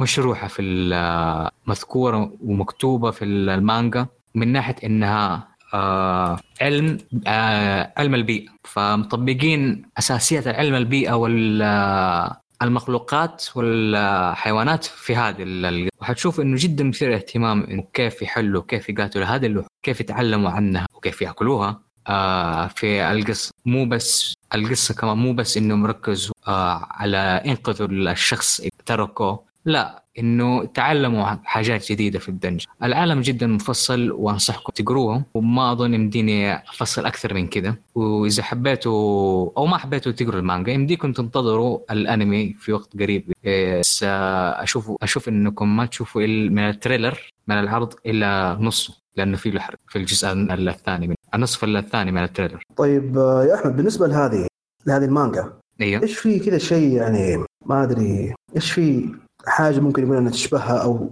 كمان حاجة تخليها فريدة من نوعها يعني. أيوه. كثير من ألعاب ال RPG تدخل dungeon تقتل وحوش تشوف الكنوز وانتهى الموضوع. هنا ومقدار كبير واضح إنه إلهام من آه ملهمة من آه Dungeons لدرجه انك تدخل ال dungeon وتشوف الوحوش وتشوف إيش يمديك تحل تسوي عشان تحل. المشكلة اللي قدامك العائق. ويمديك تشوف كمان الأفخاخ كيف تحلها كيف آه تتفاداها وزي كذا. كيف بهذه التفاصيل كفاية يمديك تطلع منها قصة بس القصة الأساسية فوقها كيفية العيش من هذه آه الأفخاخ من الوحوش هذه. الوحوش نفسها وحوش في كثير من الالعاب في القصص والمانجا بس هذه حيوانات مخلوقات. آه زي ما ذكرت علم البيئة مطبق فيها. ف يمديك تتعلم تبحث عن الوحوش هذه وتتعلم منها ويمديك تعرف إنه هذه الوحوش تؤكل يمديك تأكلها. وهذا تفصيل حيرجع ويذكر كثير في القصة هذه إنه العالم غالب الناس ما ياكلوا الوحوش إلا هذا البارتي اللي اضطروا ياكلوا الوحوش وبيستكشفوا ومن هذا يعني من أكل الوحوش عرفوا إنه لها طعم لها عالم جديد فصاروا يبحثوا أكثر في هذا المجال. ويمكن يمكن يكون عامل كبير إنه لما يطلعوا من ال dungeon أو الناس آه لما يطلع من ال dungeon آه، يمديهم يطلعوا بالاستكشافات حقتهم ويدركوا الناس إنه هذه الوحوش يسمى الوحوش ما هم فعليا وحوش بل مخلوقات حيوانات زي أي حيوانات من آه، العالم كله وتؤكل كمورد أساسي. فالتفاصيل إذا حبيت تقدر تقول مهارة أو العامل اللي في القصص بناء العالم تحب تعيش في ع... كأنك تبغى تعيش في عالم ال immersiveness آه مثلا مثلا أقرأ مثال. Overlord عامل ال world building بناء العالم من كثر التفاصيل اللي موجودة التاريخ والناس آه تقول طبيعة الناس مفصلة بشكل كبير في القصة. فإذا تحبوا هذا العامل العامل ده آه العامل ده منفذ بشكل ممتاز جدا وغير إنه القصة فيها كوميديا غير مباشرة. من ناحية إنه ما بيضيف النكتة لا النكتة هي في الأحداث. في Dungeons Dragons لما تلعب اللعبة يمديك تسوي حاجات بلها كشخص كلاعب أنت في اللعبة مثلا بيجيك وحش تقول تقول okay بدل ما أقتل الوحش ابى ارمي عليه جسمه برمي نرد. وعلى حسب النرد تفشل أو تنجح. بتصير زي هذه الأحداث. آه زي ما ذكرت الإلهام كبير جدا في Dungeons and Dragons موجودة في هذه القصة. فأنصحكم بشكل كبير إنكم تستكشفوا هذه القصة بنفسكم وكيف جمال العالم وكيف مثير اهتمام. جميل جدا. هذا بالنسبة لمانجا Dungeon Meshi طيب أعتقد هذا كافي بالنسبة لثقافة الويبز واليابان وهذا. خلينا ننتقل لموضوع آخر آه، خصوصا إنه خالد يعني كان ساكن كان ساكت آه، له فتره طويلة ونحتاج نصحيه شوية. فالموضوع التالي هو الموضوع في خالد وأعتقد بيكون موضوع لذيذ بالنسبة له اللي هو فيلم الجوكر. كانت مفاجاه صح؟ ما توقعت. طيب. تفضل خالد. إحنا نبغاك أنت تتكلم عن الفيلم. والله فيلم جوكر يحكي لك قصة آه، يعني بكل بساطة يحكي لك قصة بداية الجوكر كيف هذا الشخص هذا الشخص المريض عنده مرض عنده أمراض نفسية وعنده أمراض اجتماعية يوريك كيف إن المجتمع اللي حوله ساعده أو إنه يتحول لهذا الشخص أو لهذه الشخصية. يعني كونته إنه يوصل مستوى يوصل لمرحلة إنه يصير الجوكر. أو على قولتك الجوكر. ف إيوه الفيلم يحكي لك قصة آرثر فليك. آه، شخص عنده اضطرابات آه، نفسية وعنده مرض آه، مرض مزمن من يوم من يوم طفل. بخصوص إنه ما يقدر يتحكم باعصاب وجهه وقت ما يتوتر فيصير يضحك لا اراديا. أنا يعني كشخص يعني ملم في عالم في عالم ال comic books وال superheroes وال villains والسواليف هذه. أشوف فيلم الجوكر كان يعني الخطوة الأمثل وال, وال... الخطوة الأفضل أو الامثل إنه بك... إنه يدخل genre أفلام ال... أفلام ال villains وقصص ال villains كأفلام رئيسية. أه بدأ فيها Venom. طبعا Venom ما حصل ال... ال... النقد الكويس يعني وإنه ما كان يعني كان فيلم تجاري كثير. بس انه نجح نجح نجح, نجح يعني ماديا وجاب فلوس وشغالين على ال sequel لكن الجوكر هذا يعطيك مثال على انه أفلام ال superhero أو أو أفلام مو ال superhero بالذات أفلام القصص المصورة بشكل عام. يمديك آه، تصنع منها عمل محترم عمل سينمائي آه، مميز بعيدا عن ال عن ال الأفلام المعتادة من افلام أفلام ال comic books والقصص المصوره يعني آه، أعطاك كيف أقول لك؟ أعطاك نظرة أو نظرة جديدة ولا منظور جديد من أفلام ال superhero أو أفلام ال comic books آه مختلف عن المعتاد يعني مختلف عن ال blockbusters الافلام المعتمدة على الأكشن وال وال يسمونه؟ آه والمؤثرات والأشياء الملحميه هذا وراك قصة شخص عنده عنده مرض نفسي وكيف إن المجتمع حوله آه ساعده إنه يتكون هذه الشخصية وتحول لها. وك, يعني كقصة للجوكر أشوفها من القصص المميزة. آه الجوكر سووا له قصص كثيرة origin آه story طبعا ما في ما في أي قصة فيها ثابتة لما الحين إنه هذا هذا القصة الأصلية للجوكر. ما, ما في ما الجوكر ما له قصة أصلية. آه يفضل إنه تب تب تبقى قصة غامضة ما حد يعرف ماضيه لأن هذا يلعب دور كبير في شخصية الجوكر نفسه. هذا شيء أساسي من شخصية الجوكر مو غصب تحط له origin story بس هنا على سبيل المثال الفيلم هذا جاب لك قصة يعني ماذا يعني ماذا لو حصل إنه كان في فيلم آه، قصة للجوكر توريك كيف مراحل تحول الشخص هذا إلى الجوكر. ويعني كقصة يعني stand alone وكذا لحالها أشوفها قصة مرة يعني قصة حلوة ومميزة. فيها أخطاء. ما مو قصة perfect بس إنه يعني كانت كانت قصة مبنية يعني آه، يعني آه، رتمها كان حلو. وأداء الممثل واكين فينيكس شال شال الفيلم وشال هذا السكريبت اللي المسلم له النص المسلم له. حتى رغم ضعف آه، بعض الجهات من النص هذا الا أن أداء وكين هو اللي آه، يخليك تتغاضى عن الأشياء هذه. أداء الاداء الممتاز في الفيلم خلاك تتغاضى عن أشياء كثيرة. يعني سلبيات كثيرة. ممكن البعض ما يلاحظها في البداية يلاحظها بعدين مع آه، مشاهدات عديدة يلاحظ بعض المشاكل في الفيلم. لكن أداء الممثل وال production design وال set كله وال cinematography في الفيلم كله كل هذه الأشياء تخلي الفيلم يعني أحد أفلام 2019 المميزة آه، السنة هذه. يعني مو إنه بس من فيلم مقتبس من comic book إنه بشكل عام فيلم يعني بشكل عام من أفضل الافلام اللي نزلت السنة هذه. ودليل على ودليل ويعني غير كذا الفيلم سبب يعني سبب آه، ضجة كبيره آه، نقديا و... واعلاميا ويعني كان حط نقاش كبير للمد... للإعلام يعني بشكل كبير سواء في السوشيال ميديا سواء آه، في المواقع. يعني قعد قعد يعني قعدوا شهر كامل تقريبا يعني يتكلموا عن الفيلم وكيف إنه آه، حرض أشياء عنيفة ويصور لك إنه كيف إن الناس يعني بعض يعني كلام النقاد يعني إنه هذا الفيلم يعني يوريك ان بعض المجرمين لهم وجهه اي يوروك هو عاد إيه. هذا هذا الموضوع اللي هو موضوع عن الفيلم أجزم إنه كله كلام فاضي من ناس يعني آه كيف أقول لك؟ شفت كيف الفيلم كان فيه شخصيات آه يعني تقول إنها شخصيات ما عندها يعني تقول هي اللي معزولة عن الواقع وتنظر الناس نظرة دونية. إيه. أعتقد إن هذول هم نفسهم اللي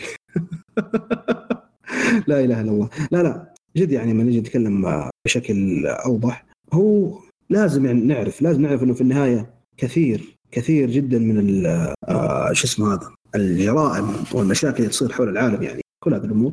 لا شك انه في أسباب لها في مسببات لها حتى قصده يعني وهذا ليس تبرير هذا بس مجرد توضيح إيضاح مننا الأسباب ظهور هذه الأشياء. آه مو أن نقول والله هذا الشيء يعني آه صحي آه طبيعي كويس إنه صار. لا. خصوصا أن أعتقد أنه للأسف في نظرة في نظرة عموما.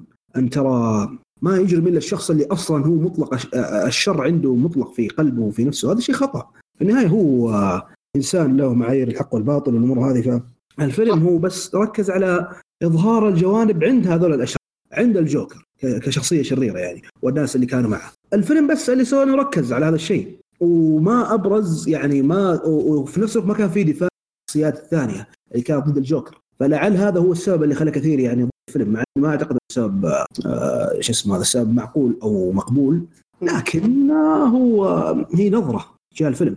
خصوصا ما أعتقد ابدا أنه في أنا شفت الجوكر وقررت افجر العالم يعني أو اصير ارهابي أو ايا كان زي الجوكر. لأن أصلا الفيلم آه هو الآن جاي في معرض الاستعراض هو الآن جاي في استعراض شخصية مثل الجوكر. إيه؟ فلا مو في معرض تبرير له وما كيف هذا كلام فاضي ما ما أشك أن ما في أحد ممكن آه، يأخذه محور جديد خصوصا يعني نفس الكلام يقولون عن الألعاب. يقول لك والله الألعاب تحرض على العنف. ألعاب زي GTA مثلا كلها ذبح ومذابح ما ادري كيف. أكيد أنها تحرض. ما في ما هي رسالة. فهذا كلام فارغ. ما هو؟ قد تكون الرسالة نفسها قد أعتقد أن الفيلم نفسه فيه رسالة رسالة لمحاولة فهم هذه الشخصيات اللي عندنا الآن اللي عندها مشاكل أو عندها يعني أو تعاني من شيء معين أو آه، ما تقدر تعبر عن واقعها بشكل معين. خصوصا الفيلم ركز على مسائل مثل التنمر والأمور هذه آه اللي كثير كثير ما يحبوا يتكلموا عنها أو يشوفوها أو أو يتكلموا عنها يتكلموا عنها بشكل مثالي وغير واقعي ابدا. يعني يقول لك التنمر لا لا لا لما نستعرض مشكله معينه لازم نتكلم عنها بشكل واقعي فعلا ممكن حصوله. والحل يكون حل يعني برضه نقدر نطرحه هنا. آه في يعني في الواقع أقصد. نقدر نطرحه على الواقع. أما في الفيلم أعتقد أنه هو كان بارع جدا في هذا الجانب. استعرض لك الأمور اللي ممكن تقلب هذه تقلب الناس. من أخيار لاشرار صح إنه ما استعرض حلول للمشكلة هذه لكن مين قال ان الفيلم مطلوب إنه يستعرض حلول؟ مو مو مجبرين يستعرضون يستعرضون حلول ابدا مو مشكلة مو مشكلة إذا ما استعرض حلول لأنه في النهاية المشكلة المشكلة هذه موجودة المشكلة هذه موجودة وتحصل كل يوم. المشكلة هذه يعني مسألة إنه والله يكون فيه قوة آه، مسيطرة، القوة هذه تكون أصلا ما هي قوة جيدة فبالتالي الناس بدل ما يحاولون يصلحونه يدمرون العالم، هذا هذا الشيء موجود، هذا الشيء موجود وما هو شيء غير واقعي، يعني أنا ما ودي أدخل في مواضيع سياسية بشكل لكن عندك يعني المواضيع تصير كل يوم عندنا، فأنت كيف الحل معاها؟ الحل؟ انك أنت تشوف هذا الشيء، الفيلم يعطيك بس الجانب هذا ركز عليه. ولاحقا أنت يمديك تبني من خلاله رأي أو وجهة نظر أو تستعرض أو توصل لحلول. فابدا ما أشوف أن هذا الانتقاد يعني الفيلم هذا الجانب يعني كان انتقاد موزون أو كان انتقاد موضوعي. وأعتقد أنه جانب الصواب في هذا في هذا الأمر. أيوه الفيلم جدا مثير للاهتمام، استجابه أكثر للاهتمام بالذات في الغرب الميديا. آه الفيلم ك remake يعني آه مو remake آه تقول reboot لقصه جوكر من بعد هيث ليدجر. والصراحة يعني ماني ماني ماني عارف إيش أقدر أقول لأنه اتجاه القصة دي مثير للاهتمام إنه خلوه بدا الشكل. آه الجوكر معروف إنسان جدا مجنون وتدميري آه، مؤذي وما ما في ما عنده صاحب إلا عدو آه اللدود اللي يعتبر باتمان. ده دي النسخة من باتمان باتمان معلش جوكر. أحس إنه متضرر أكثر ضعيف آه، من الإصدارات السابقة جوكر. والاتجاه ده في ال direction والقصة أحس إنه مو كأنه هو اللي سبب هذه المناقشات ولا تقول آه تطبيل في ال social media لهذا الفيلم. كيف يعني؟ آه هل إذا كان نقول إذا كان قصة جوكر نفس اللي في الكوميكس مثلا هل هتكون أفضل ولا اسوء؟ الجوكر ما له قصة في الكوميكس. في له أكثر من قصة سووا له سووا أكثر من قصة بس ولا قصة فيها تعتبر آه، أصلية قصة أصلية أو رسمية. وجابوا جابوا أجزاء من هذه القصة في الفيلم. يعني مثلا يعني القصص هذه اللي في الكوميكس اللي طلع اللي ظهرت للجوكر جابوا لها بعض كان لها يعني وجود في القصة هذه. يعني مثلا إن الجوكر كان يبغى يصير stand up comedian هذه هذا واحد هذا شيء موجود في في قصة جوكر اللي في, في comic The Killing Joke آه آه في عندك الجزئية إنه لما لما ظهر في, برنا في برنامج آه، البرنامج هذا اللي طلع فيه قدام قدام الناس و... وأظهر نفسه هذا كان احد في أحد قصص باتمان اللي هي The Dark Knight Returns لما الجوكر في منتصف عمره طلع آه، قدام الجم... آه، قدام الجمهور وكان مستضيف نفس الفكرة في, في night show مع مقدم ويساله يعني وزي كذا. ففي علم في في أجزاء من قصص الكوميكس هذه اللي اللي مشهورة حطوها هنا في في القصة هذه. بس في نفس الوقت القصة هذه يعني شيء لحاله يعني قصة القصة أصلية يعني ما لها ما لها آه، ما لها يعني اقتباس رئيسي من comic معين. في استلهامات بس. إلهامات. آه غير إنه حسب ذاكرتي إنه في قصص في قصص سوداوية نسخ سوداء لجوكر اللي منه آه الظاهر مغتصب ولا قاتل من جوكر؟ The Killing Joke Killing Joke إيوه. هو The Killing Joke إيوه كان آه، حقت خويك حقت خويك يا خالد هذه. ألن مور. مور. إيوه. و آه فنسخة آه واكيم مرة عكس احسها آه إنه شخص كان ضعيف ومتضرر عقليا نفسيا. آه هذه الاشياء هذه الأشياء كانت آه فكرة إنه هو آه، جسديا ضعيف والكلام هذا. هذا هذه كلها بسبب مرضه و... وأتوقع أنها بسبب العلاجات اللي يستخدمها بسبب العلاجات اللي هي اللي كانت تخليه ضعيف كذا. لأنها كانت تمسك آه، آه، يعني الفكرة العلاجات حقتها كانت يعني زي المضادات أو أو مسكنات إنه تكبح مشاعره تكبح مشاعره وأفكاره الجامحة إيه. لما لما وقف يستخدمها في الفيلم بتلاحظ إنه حتى صار جسديا صار يعني تحسه صار أفضل إيه. حركيا وجسديا وكذا إيوه فاذا نرجع مثلا لنسخة هيث ليدجر في Dark Knight آه الضرر غير نفسيا الضرر الجسدي كان في فمه. آه فهنا أحس إنه غيروه من فمه لجسده وكل هذه المشاكل آه وخلوه ظهرية أكثر. إيه؟ فأنا بعرف إنه بهذا الشكل بهذا النسخة من آه، جوكر فين بيروحوا في هذه لأنه الظاهر واضح أنه طبعا مارفل ضد دي سي هذه شيء كبير. مارفل آه، واضح كسرت آه، قياسات مع سلسلتها. و Suicide Squad للأسف ما ما زبطوها بشكل كويس. ف إنه ينزلوا جوكر ويكون جوكر جدا مثير فايش مستقبل السلسلة من هنا؟ هل حيكملوا على هذه النسخة؟ ما راح ما أتوقع راح يكملوا النسخة هذه.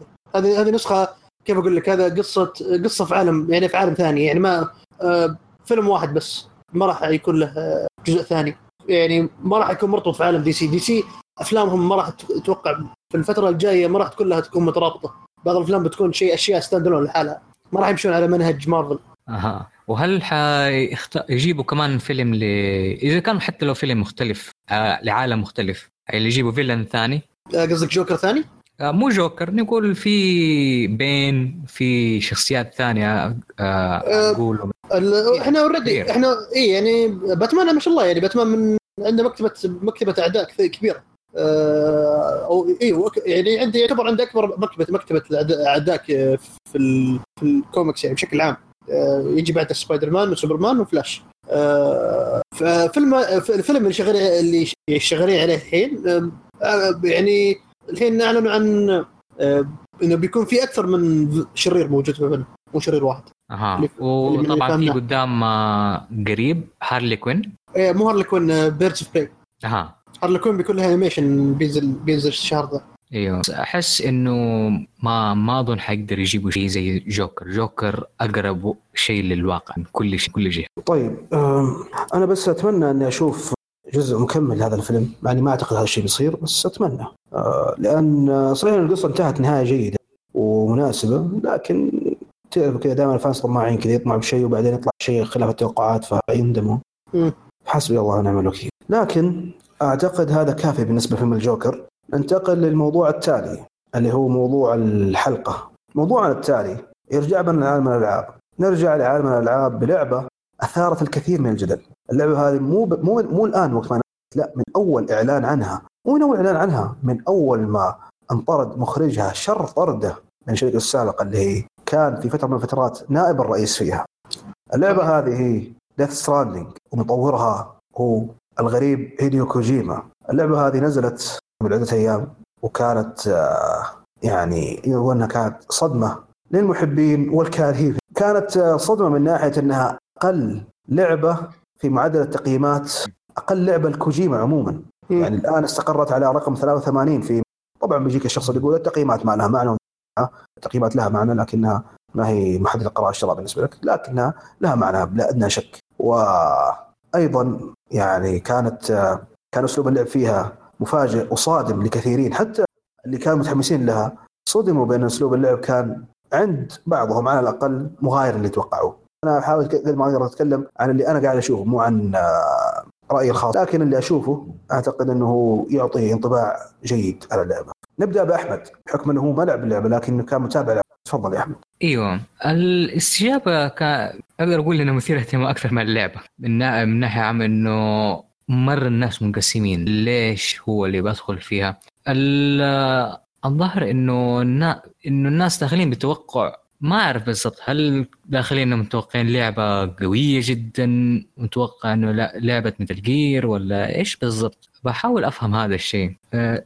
غير الناس اللي تقول بس كرهت اللعبة بدون ما تدخل تلعبها ولا إنها أو حبوا اللعبة بشكل هوسوي آه، هوسي. آه، بغض النظر عن دول الناس من منظوري أحس إنه الخيبة الكبيرة من آه، في الناس إنهم يدخلوا اللعبة متوقعين مثل جير متوقعين شيء اكشن متوقعين شيء كبير. وأظن هذا لهم حق في هذا ال- التوقع بس أحس انه متوقع كان شوية شوية كبير. لأنه من الحاجات اللي شفناها تريلرات عروض وزي كذا. آه تقدر تقول إنه واضح إنه أول شيء فلسفة وتطبيقات كوجيما كلها موجودة فيها. وثاني شيء إنه اللعب حيكون غريب غريب أو مو الشيء اللي تتوقع أو اللي تبغاه. إذا كنت فان لسلسله مثل جير. بس في مشكلة أحس من العوامل اللي أثرت في هذا الشيء في الناس إنه كثير من الناس ما شافوا أي شيء منه دخلوا عمياني. فهذه واحد من المسببات أحس إنه الناس اللي دخلوا متوقعين إنه يكون شيء شبيه مثل جير انضربوا بخيبة كبيره بمقدار كبير من الخيبة إنه FedEx simulator. ثاني شيء إنه آه كوجيما أدلى تصريح في تويتر. آه قال إنه اللي قال فيها أن. أنه في أمريكا تتلقت آه، لعبة ردود فعل سلبية كثيرة لأن الأمريكان يفضلوا ألعاب ال shooter ومنظور ال- آه، آه، منظور الشخص صحيح هذا قصدك؟ أيوه هو ده اللي دو دوبه قريب قاله وطبعا ما وافق بذا الشيء آه قال إنه أن الغربيين يفضلون أكثر آه نمط الشخص الثالث third person shooter معلش عكس first person shooter و Death Stranding ما هي first person وهذا اللي قال وقال إنه في أوروبا في آسيا وشرق آسيا كلهم حبوا ما انتقدوا في في نقد في نقدهم للعبة. ما انتقدوا اللعبة بس الانتقاد أكثر في أمريكا. وقال ذا statement التصريح. وطبعا هز هز النحل تقدر تقول. آه طبعا ما وافقوا في ذا الشيء. آه أعرف مقصده. أنا عارف إيش قصده بيحاول يقول لكن مرة غلط. آه أحس إنه الانقسام الكبير إنه هل اللعبة فيلم ولا لعبه هل هي اللعبة فيلم ولا لعبة؟ لأنه أحس إنه بمقدار كبير إن Death Stranding فيلم على هيئة لعبة. وقد صارت في مثل جير إنه مثل جير 4 كان فيها فوق ساعتين من الكت سينات. وعندك تجلس في cutscene واحد نص ساعة ثلث ساعة أو أعلى أكثر من كذا وعلى حسب علمي ما أظن هذا صار في Death Stranding بس إنه تركيز فين النقطة؟ قبل كل ده الشيء قبل ما تنزل اللعبة كل شيء قال كوجيما إنه يبغى يسوي نوع جديد من الألعاب. genre هو strand شيء زي كذا نسيت إيش سماها بالضبط. بحيث إنه التركيز حيكون في ربط الناس. آه فلما تيجي تلعبها أحس إنه آه طبعا لما استجابوا الناس أول شيء يقول آه إن حس الناس إنه okay كذا بتبالغ كذا حتسوي نفس غلط آه بيتر مولينيو إذا تعرفوا ألعاب آه Fable ولا أقرب مثال إيش اللعبة حقت الفضاء اللي خابت الناس الكثير؟ ناس مرة كثير ذكروني بس؟ Mass uh, Effect لا مو مو Mass Effect آه sky شيء زي كذا ما أتذكر. No Man's Sky No Man's Sky okay. أقرب مثال No Man's Sky أول ما نزلت آه، المطور رفع اللعبة وقال ما أدري إيش يكون في ما أدري إيش ما أدري إيش. فنوعا ما استجابوا بذا الشكل. خافوا ال fans وخافوا كل الناس. يقول آه وأنا كمان إنه لما يقول حبى أسوي genre جديدة بتحس إنه بيبالغ في حتكون في مشكلة في اللعبة. بس لما نزلت اللعبة وشفنا كيف اللعب قدرت عرفت إيش وحسيت إنه تركيز اللعبة في من ناحية إنه ربط الناس ال connections أدت غرضها وسوتها بشكل ممتاز. احس في من ناحية الحاجات اللي تخليها للعالم والناس غيرك اللاعبين يشوفوها السلالم ومن هذه الحاجات. لكن أحس انه المشكلة في اللعب إنه أبسط من مما الناس تتوقع. هو كوجيما متوقع آه، من اللاعبين نفسهم آه، هو اللعبة يعني مرة يعني فيها شب بسيطة نفس الوقت اللعبة مرة اكسبيرمنتال يعني قاعد يجرب أيوة. شيء جديد هو. ولما يعني وأنت قاعد يعني هو الحين قاعد يجرب شيء جديد وهذا شيء يعني يعتبر مغامرة. أيوة. في trial trial and عرفت اللي لازم أكيد بتشوف فيها شيء غلط اشياء يعني ما ضبطها وأشياء يعني نجح فيها مثل نظام الاونلاين في اللعبة وإنه كيف إنه يربط اللاعبين كلهم في بعض وكيف إنه اللاعبين يقدرون يساعدون بعض بأنهم يبنون مثلا شوارع وجسور والكلام هذا. أيوه آه ذكروا سابقا هو ذكر نفسه كوجيما سابقا إنه مدرك أتوقع ذا الشيء إنه اللعبة حتكون فيها إقبال منقسم. مرة أيوة. الشيء اي اللعبه هي اللعبة سوت ضجة. يعني سوت انفصال ناس عجبتهم ناس ما عجبتهم ناس متفهمين إيش توجه كوجيما في اللعبة هذه. طبعا بعضهم fanboys اللي حب اللعبة قبل لا تطلع. وفي اللي بعضهم fans ومصدومين من اللعبة وكارهينها وبعضهم يعني كارهين اللعبة من الأساس. يعني يعني اللعبة مو يعني اللعبة مو قد الطموح يعني شافوها من اسم كبير مثل يعني كشخص مثل كوجيما. فأنا لي مقدار من الفضول إنه أعرف الكارهين للعبة غير الناس اللي ذكرتهم إنه بس كارهين لأنه بيكرهوا شيء. الكارهين اللعبه بالذات آه، ال fans حقون Metal Gear ليش بيكرهوا؟ هذا اللي بحاول أعرفه. آه، فالظاهر اللي أنا شفته إنه غير أول شيء خيبة من التوقع مقدار عالي من التوقعات إنه ال game أيوه. play أخف مما تتوقع. ال game أبسط أبسط مما تتوقع أيوه بسيط. تركيزه هو آه ال connection المساعدة وهذا. ال strand وبعدين القصة طبعا. صح. أول شيء. وثاني شيء إنه وكوجيما وكوجيما كوجيما لاحظت إنه معتمد على معتمد على خيال آه، خيال اللاعبين في اللعبة. يعني هو الحين معطيك عالم كبير مفتوح لك وعندك يعني طلبية توصلها. عندك طرق كثيرة إنك توصل الطلبية هذه. و... ويلا يبقى انت تعيش الدور هذا. تعيش دور انك هذا الشخص اللي عنده اللي مهم متى يوصل هذا الغرض. من منطقة ألف لمنطقه لمنطقه باء. هو كوجيما في الحين معتمد على ال imagination حقك على التخيل على خيالك أنت كيف إنك بتعيش الدور هذا. وهذا شيء ترى صعب تنفذه صعب تنفيذه. مو مو الكل راح يتأقلم مع هالشيء. إيوه. وفي الجهة الثانية الناس اللي حبوها وحبوها تقدر تقول ما دخلوا يتوقعوا إنهم Metal Gear بس بس عرفوا وأتوقع إنه حتكون لعبة كوجيما وفلسفته وطريقته الغريبة هذه وحبوا اللعبه تقدر تقول إنه ال fans لكوجيما حبوه أكثر من ال fans ل Metal Gear. هل تقول توافق ذا الشيء؟ صح و...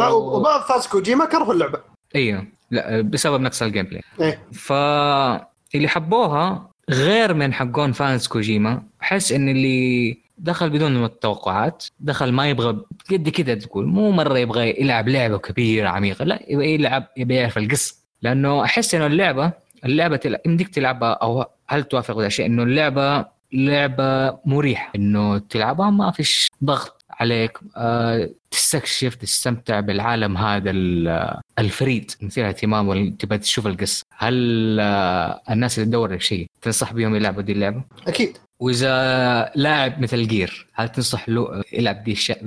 دي الألعاب؟ دي اللعبة مد... يعتمد على على الشخص هذا. إذا هو متوقع Metal Gear جديدة م- يعني حاط توقع حسب Metal Gear جديدة نقول له لا معليش إيه. لا لا تخيب آه ظنك ورأيك وحياتك. لا تلعب اللعبة دي إذا متوقع Metal Gear جديد أو تتوقع اكشن كثير. إذا حبيت قصة إذا حبيت آه القصص حقت Metal Gear ما هو بنفس العمق من ناحية في له سياسة ومدري الشكل وحروب لا لا. الهدف من القصة ربط الناس وربط الناس مطبق في اللعب في ال gameplay بشكل مرة كبير. وهذا هو الهدف. وواضح آه، زي ما ذكر خالد إنه لعبة جدا تجريبية. كوجيما خاطر بس الظاهر مما سمعت إنه اللعبة دي كوجيما أو إن ده ده النوع آه، تقدر تقول دي الفكرة العامة. من كوجيما من أول بيتكلم عنها بيتكلم مع أصحابه وزملائه اللي اشتغل معاه في آه كونامي سابقا. إيه. كثير. بس طبعا ما قدروا يسووا ذا شيء مع كون- كونامي بالذات في الآونة الأخيرة قبل ما يسووا في العملات حقتهم. آه فلما خرجوا واجتمعوا أخيرا في استوديو خاص بهم Kojima Productions كلهم آه اتفقوا إنهم يسووا هذه حتى لو كانت تجريبية وتوقعوا ال- الاستجابات اللي بتصير دحين على ال social هم خاطروا أيوه. يعني هم سووا هالشيء وهم عارفين إنه بيكون يعني بتكون ردة فعل كبيرة عليه سواء ايجابيا ولا سلبيا. أيوه فمن ناحية القصة بدون إذا تقدر بدون ما تحرق إيش رأيك بها؟ كيف آه، إيش مشاكلها؟ إيش كيف الوزنية يعني؟ هل آه، وزنوها مضبوط من ناحية توزيع القصة ولا؟ هي توزيع القصة لما الحين رتمها مم- ممتاز اشوفها يعني ما في شيء سيء من اللي شفته لما الحين والقصة قاعد قاعدة يعني تبني بشكل آه، رتم يعني حلو الأهداف آه، بداية اللعبة شوي كانت بطيئة شوي و- وكانوا يعني مو معطينك حرية كبيرة ومو معطينك خيارات كثيرة في اللعبة إنك في يعني خصوصا في تنقلك في اللعبه. آه، بس بعد آه، كيف معلش كمل. إيه بعد شابتر شابتر معين في القصة يعني لما يعطونك ال- يفتحون لك خيارات كبيرة في اللعبة آه، إيه. في ال- في التوصيل وغيره.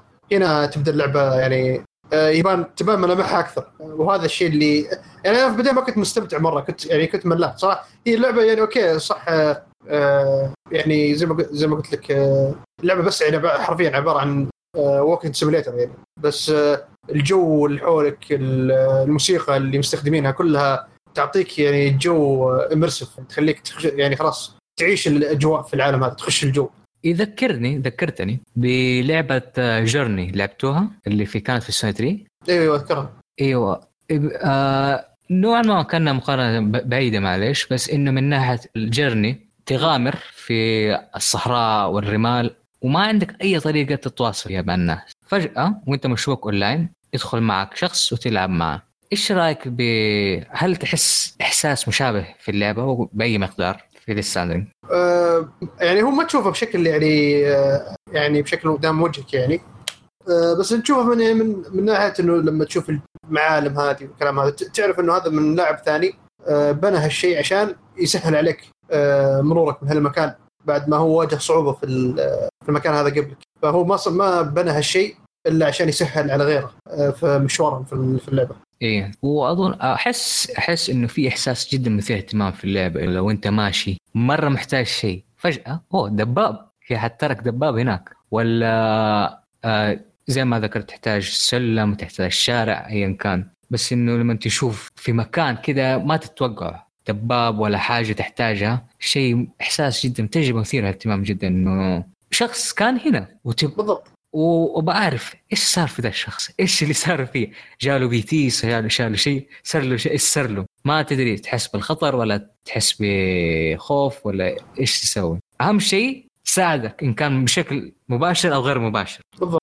ومن ناحية القصة آه اللي بشوفه من استجابة الناس في الشخصيات كلها قوية. التمثيل جدا آه طبعا هذول ممثلين لهم خبرة من زمان آه غير البطل سام بورتر بريدجز آه بس للأسف اللي بسمع إنه الشخصيات مثيرين أكثر اهتمام أكثر من القصة أو حتى النهاية. هل توافق بذا الشيء؟ ألو؟ فمن من الناحية هذه آه، كوجيما شادك. يعني وسمعت من ناحية ال cutscenes ومدتها انه من ناحيه سواليف الفيلم. آه، آه، آه، يعني عندي خبر وصلني خبر إن ال- ال cutscene الأخير في اللعبة آه، يعني مدته ساعتين. ساعتين؟ إيه. الله يستر. كثير. كثير إيه. فيلم كامل هذا. أيوه حرفيا فيلم. يعني ف- يعني كنت صحيح لما قلت فيلم على هيئة لعبة. أيوه أيوه يعني ويعني ال cutscenes في اللعبة ال- والأداء الممثلين والكلام هذا كله كله يعني يشدك يعني لما تتفرج في المشاهد كلها تش- تشدك. يعني أيوه. الأداء التمثيلي في اللعبة ممتاز. إيه، واحيانا تقول. واحيانا تقول في نفسك هذا ليش ما كان فيلم بدل ما يخلوه لعبة؟ وفعليا مو قبل قبل كم يوم قال كوجيما okay بعد يعني هل ما حدد بس إنه ذكر إنه في المستقبل الاستوديو ده حبي يسووا أفلام.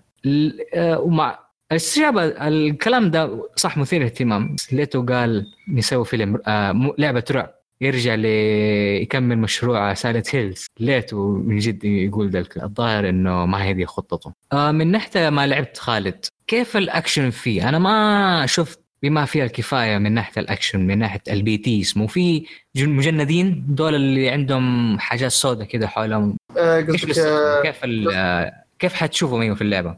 ال MULEs قصدك اللي يسمونهم MULEs. ال MULEs هذول يعني فكرتهم شوي يعني الو- الوضع معهم لما يعني لما تواجههم عبارة توم جيري أها. هم يلحقونك يشوفوا معك اعراض يعني, يعني لا تراهم لا تراهم ولا هم يرونك. ها؟ أها. قصدك أنت تتكلم عن البي تيز ولا تتكلم عن ال عن ذول الأعداء العاديين؟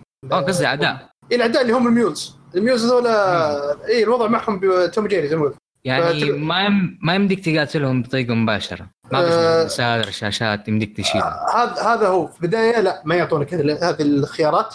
آه، مع تقدمك في اللعبة يبدون يعطونك أسلحة بس في عالم Death Stranding القتل شيء ممنوع.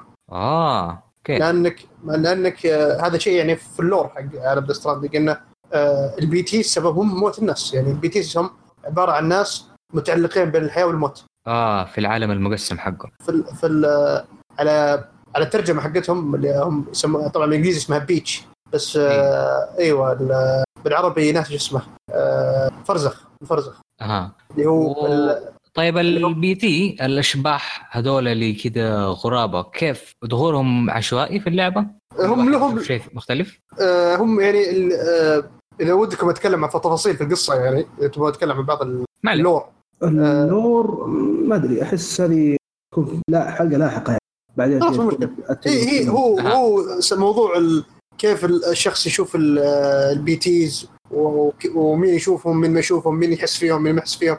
هذه لها هذه كلها لها يعني عوامل في القصة موجودة ولها lore يعني ولها أسباب. صاير لا أنا أقصد من ناحية ال- ال gameplay كيف؟ هل من من ناحية- عشوائي ولا مو عشوائي. لا مو عشوائي. هم لهم أماكن محددة يطلعون فيها. مجرد انك مجرد إنك تمر من هذا المكان آه، يبدون يطلعون لك. طبعا عندك آه، في البداية ما يكون عندك خيارات يعني ما عندك إلا إنك تهرب منهم. بس بعدين يعطونك خيارات إنك تواجههم أو إنك تعط... آه، تستخدم أشياء آه، تبطئهم في مطاردتهم لك. نفس الشيء مع ال MULEs. ال MULEs يعني يعني على سبيل المثال يعني بداية اللعبة أول سلاح تاخذه اللعبة آه، سلاح اسمه ال Bola Gun ال Bola Gun هذا عبارة عن سلاح يطلق حبل يربط آه. الأعداء. ف- تسل- تتسلق آه، جبال بيها؟ لا ال- الجبال عندك آه، تستخدم الحبل اللي هو ال- الحبل العادي أيوه آه، أو إنك تستخدم السلالم. تكون تشيل معك سلالم وتحطها. أوكي. إيه، و- والسلم له أكثر من من استخدام. يعني يمديك تستخدمه كسلم عادي أو يمديك تستخدمه كجسر. يسر يعني إذا كان في منطقة فيها زي ما تقول وادي ولا منطقة فيها إيوه وديان. مناطق فيها وديان كبيرة وفيها مفترق يعني لازم تروح تنتقل للجهة الثانية إذا كان معك آه، سلم يمديك يعني تبسطه ك- كجسر وتمر من فوقه تمشي عليه أيوه طبعاً. طبعا لما تحط الجسر هذا أنت آه، لما تحط السلم هذا غيرك بيجي وبيشوف السلم هذا وبيمشي عليه واذا استفاد منه يعطيك like يعني. أيوه نظام اللايكات. اي لايكات. إيه، طيب إيش الجوائز؟ يعني إيش اللي يدوك إذا أدوك لايكات كثير بمقدار محدد إيش؟ آه رب آه سمعة reputation يكون يعني يعلي ال rank حق شخصيتك و... ولما ال rank كل ما ارتفع ال rank مثل ال level مثل مثل المستوى. كل ما ارتفع كل ما آه فتحت لك آه قدرات أكثر skills أكثر. آه يمدي مثلا البطل يمدي يصير مثلا اللي هو سام يمدي يشيل أغراض أكثر أثقل. من هذا القبيل يعني أشياء من هذا القبيل. يعني عامل الاونلاين عامل ضروري. ما يمديك تلعب لحال آه. صراحة صحيح صراحة آه لازم أكون اونلاين أنا في اللعبة. لما ألعبها لازم أكون اونلاين أيوه آه هذا شوف هذه مشكلة لبعض اللاعبين.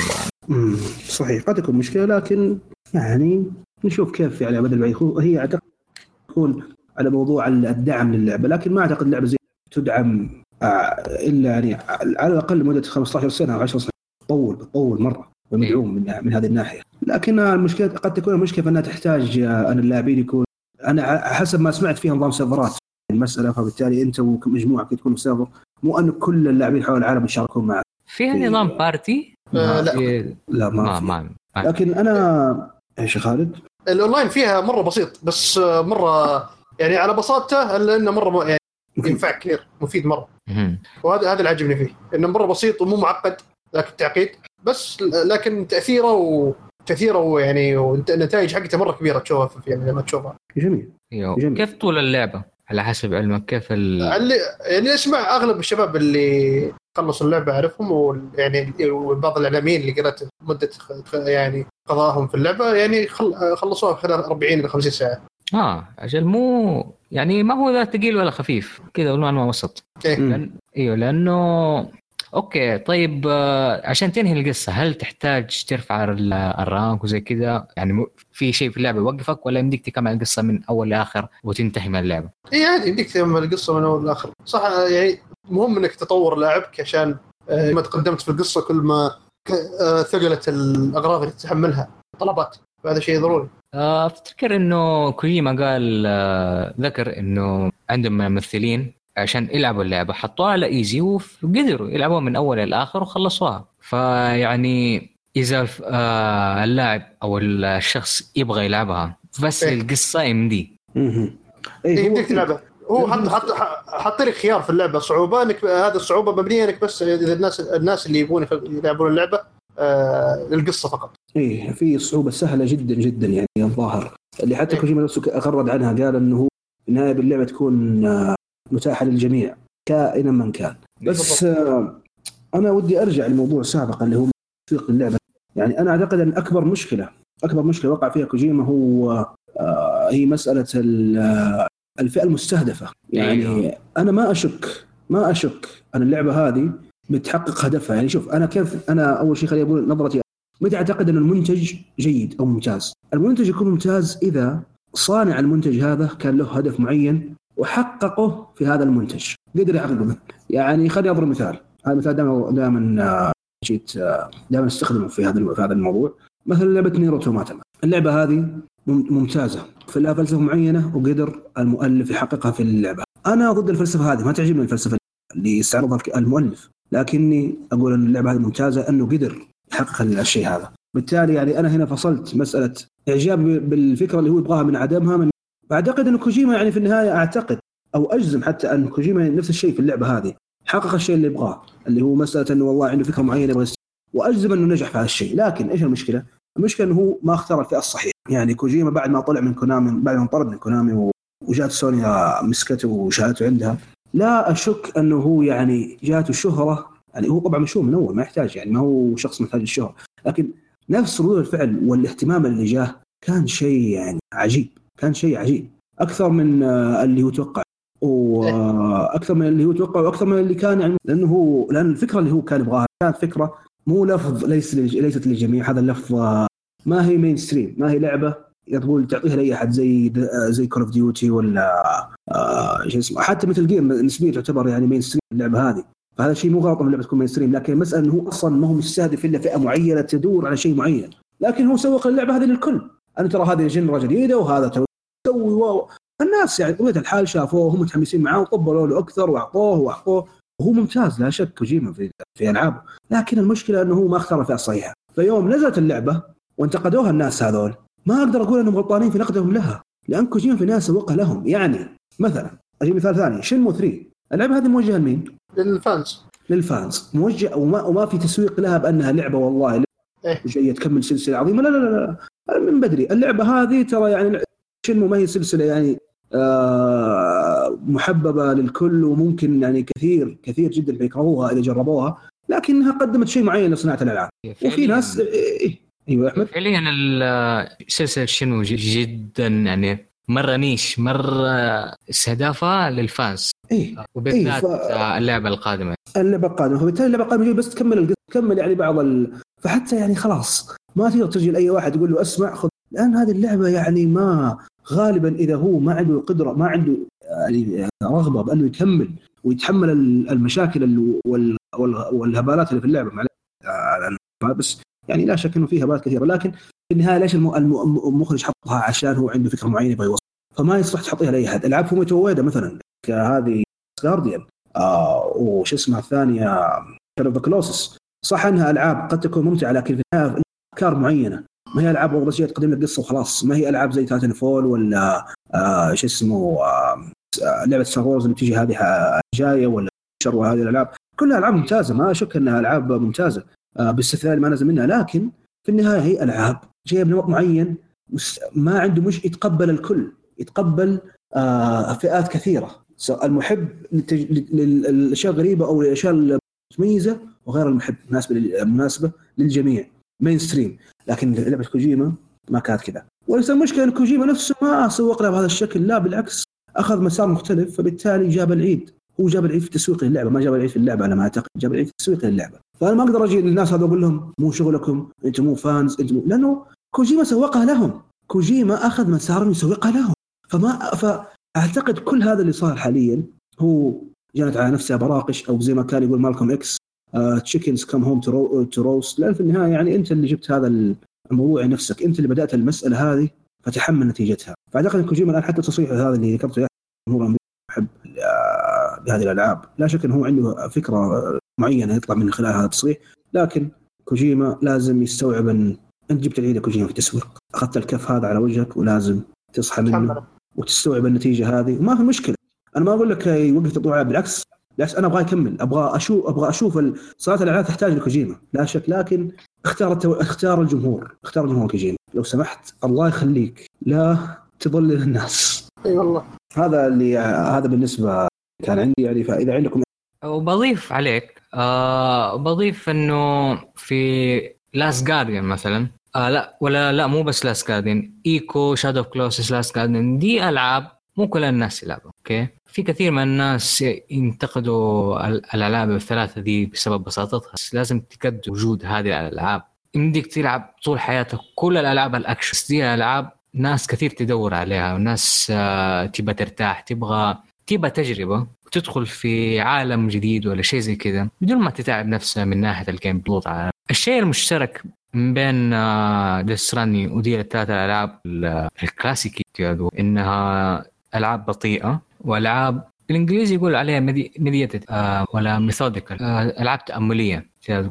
تتأمل العالم تتأمل القصة وزي كذا. تحاول تطلع نظريات تفهم القصة وإلى آخره. بس الفرق بينهم كلهم انه تقدر تقول إنه Death Stranding فيها gameplay أكثر من البقية. صحيح. جميل. هذا يعني آه، فعلا هو عموم صناعة الألعاب تحتاج لهذه الإبداعات.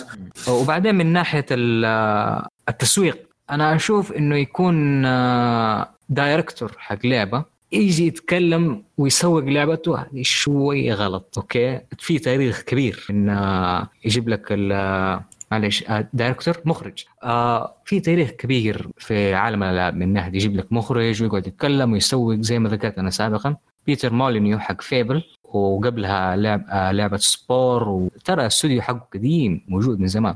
آه قبل ما يتقاعد قاعد يتكلم ويطبل حيكون في اللعبة كذا كذا كذا كذا كذا. واشتهر للأسف بدايه يتكلم ويديك وعود في النهاية ما بتيجي ما في اللعبة. كل لعبة نزلت خابت آه وكمان آه أقوى أكثر أقرب أقوى مثال كمان زي ما ذكرت سابقا No Man's Sky كثر ما اتكلم عن اللعبة وزي كذا في النهاية خابت. خابت إلى حد خسفت آه، الشمس وخسف خسف نفسه في اللعبة في المبيعات. فيا ليت من كوجيما. صح كوجيما أسطورة إنه ما يتكلم. إذا بيسوي لعبة جديدة خفف الكلام. تبى توري اللعبة؟ لا توري كل اللعبة زي ما سوت في Death Stranding إذا أنت تابعت Death Stranding وشفت ال gameplay حقها بالذات اللي مدتها ثلاثة ساعات من العروض قبل ما تنزل أنت شفت اللعبة كلها. وهذه مشكلة كبيرة. أحس إنه خرب نفسه بنفسه من ناحية ووافقك زي ما ذكرت. جميل جميل. طيب بس في نقطة بدي أختم فيها إذا ما كان الموضوع هذا. المسألة هي يعني لا شك إن فيها ردة فعل يعني تحس فيها تشفي ضد كوجيما كذا تحسهم كانوا منتظرين لحظة سقوط ويقول لك اذا طاح الجمل كثرت سكاكين لكن في فئة أخرى يعني للأسف هذه الفئة كان عندها كان عندها ردة فعل مبالغ فيها. من ناحية إيش؟ يعني شفت كذا واحد منهم يقول يا أخي حسبنا الله ونعم الوكيل المبدعين الآن يا شافوا ردود الفعل السلبية هذه بيقولوا خلاص ولا شك إنه هذا بيدمر سوق الألعاب وبيدمر الابداع ونشوف ألعاب كثير لا كان. هذا الكلام يعني ما أدري إيش أقول عنه غير إنه ما أبغى أقولها بشكل محترم. يعني للأسف ما أقدر أحترم هذا الكلام ولا يعني هذا مو هذا مو كلام محترم. ما أقدر أقول إن إلا أنه غباء وضعف في الأفق عند صاحب الكلام هذا. لأن الإبداع موجود من قبل كوجيما وسيظل موجود بعد كوجيما. كوجيما لا شك أنه مبدع لا شك أنه مبدع. عندك الألعاب الإبداعية كثيرة مستمرة وموجودة. فالإبداع مو مرتبط بكوجيما العالم لا كوجيما. كوجيما لا شك أنه من من أقطاب الإبداع حول العالم لكن إذا سقط هذا القطب سيطلع سيظهر قطب آخر. والإبداع ليس أيضا في أفكار كوجيما واحدة. عندك آه شو اسمه آه ميازاكي مخرج لسلسلة ال Souls. هذا مبدع وتو طالع في جيل Play 3 يعني مع إنه يعني مطور يعني ما قد طلع قبلها والمبدعين بيطلعوا يستمروا يطلعوا. فكوجيما يا شباب ليس محور الكون. كوجيما العالم لا تروح حوله في ان كوجيما مبدع من ضمن المبدعين. فبس آه، كان هذا هو تعليق على المسألة وأعتقد أعتقد أن هذا كافي بالنسبة لحلقتنا هذه عن اللي كانت مواضيع متعددة. تكلمنا في بدايتها عن عن Dragon Quest و Magi وعدد من الأعمال. فأتمنى يكون المستمعين استمتعوا بالحلقة هذه. أتمنى تحوز على إعجابكم ورضاكم لا تنسوا نشر الحلقة عند أي أحد ممكن يكون مهتم بموضوعها. أيضا تابعوا حساباتنا في مواقع التواصل حساب موقع Anime Therapy على تويتر وإنستغرام. وعندنا وتابع أيضا حسابات ضيوفنا أحمد حلمي وخالد. آه، نشكرهم على وجودهم معنا في الحلقة. وهذا اللي كان عندنا بالنسبة لهذه الحلقة من بودكاست Anime Therapy. شكرا لاستماعكم. في أمان الله.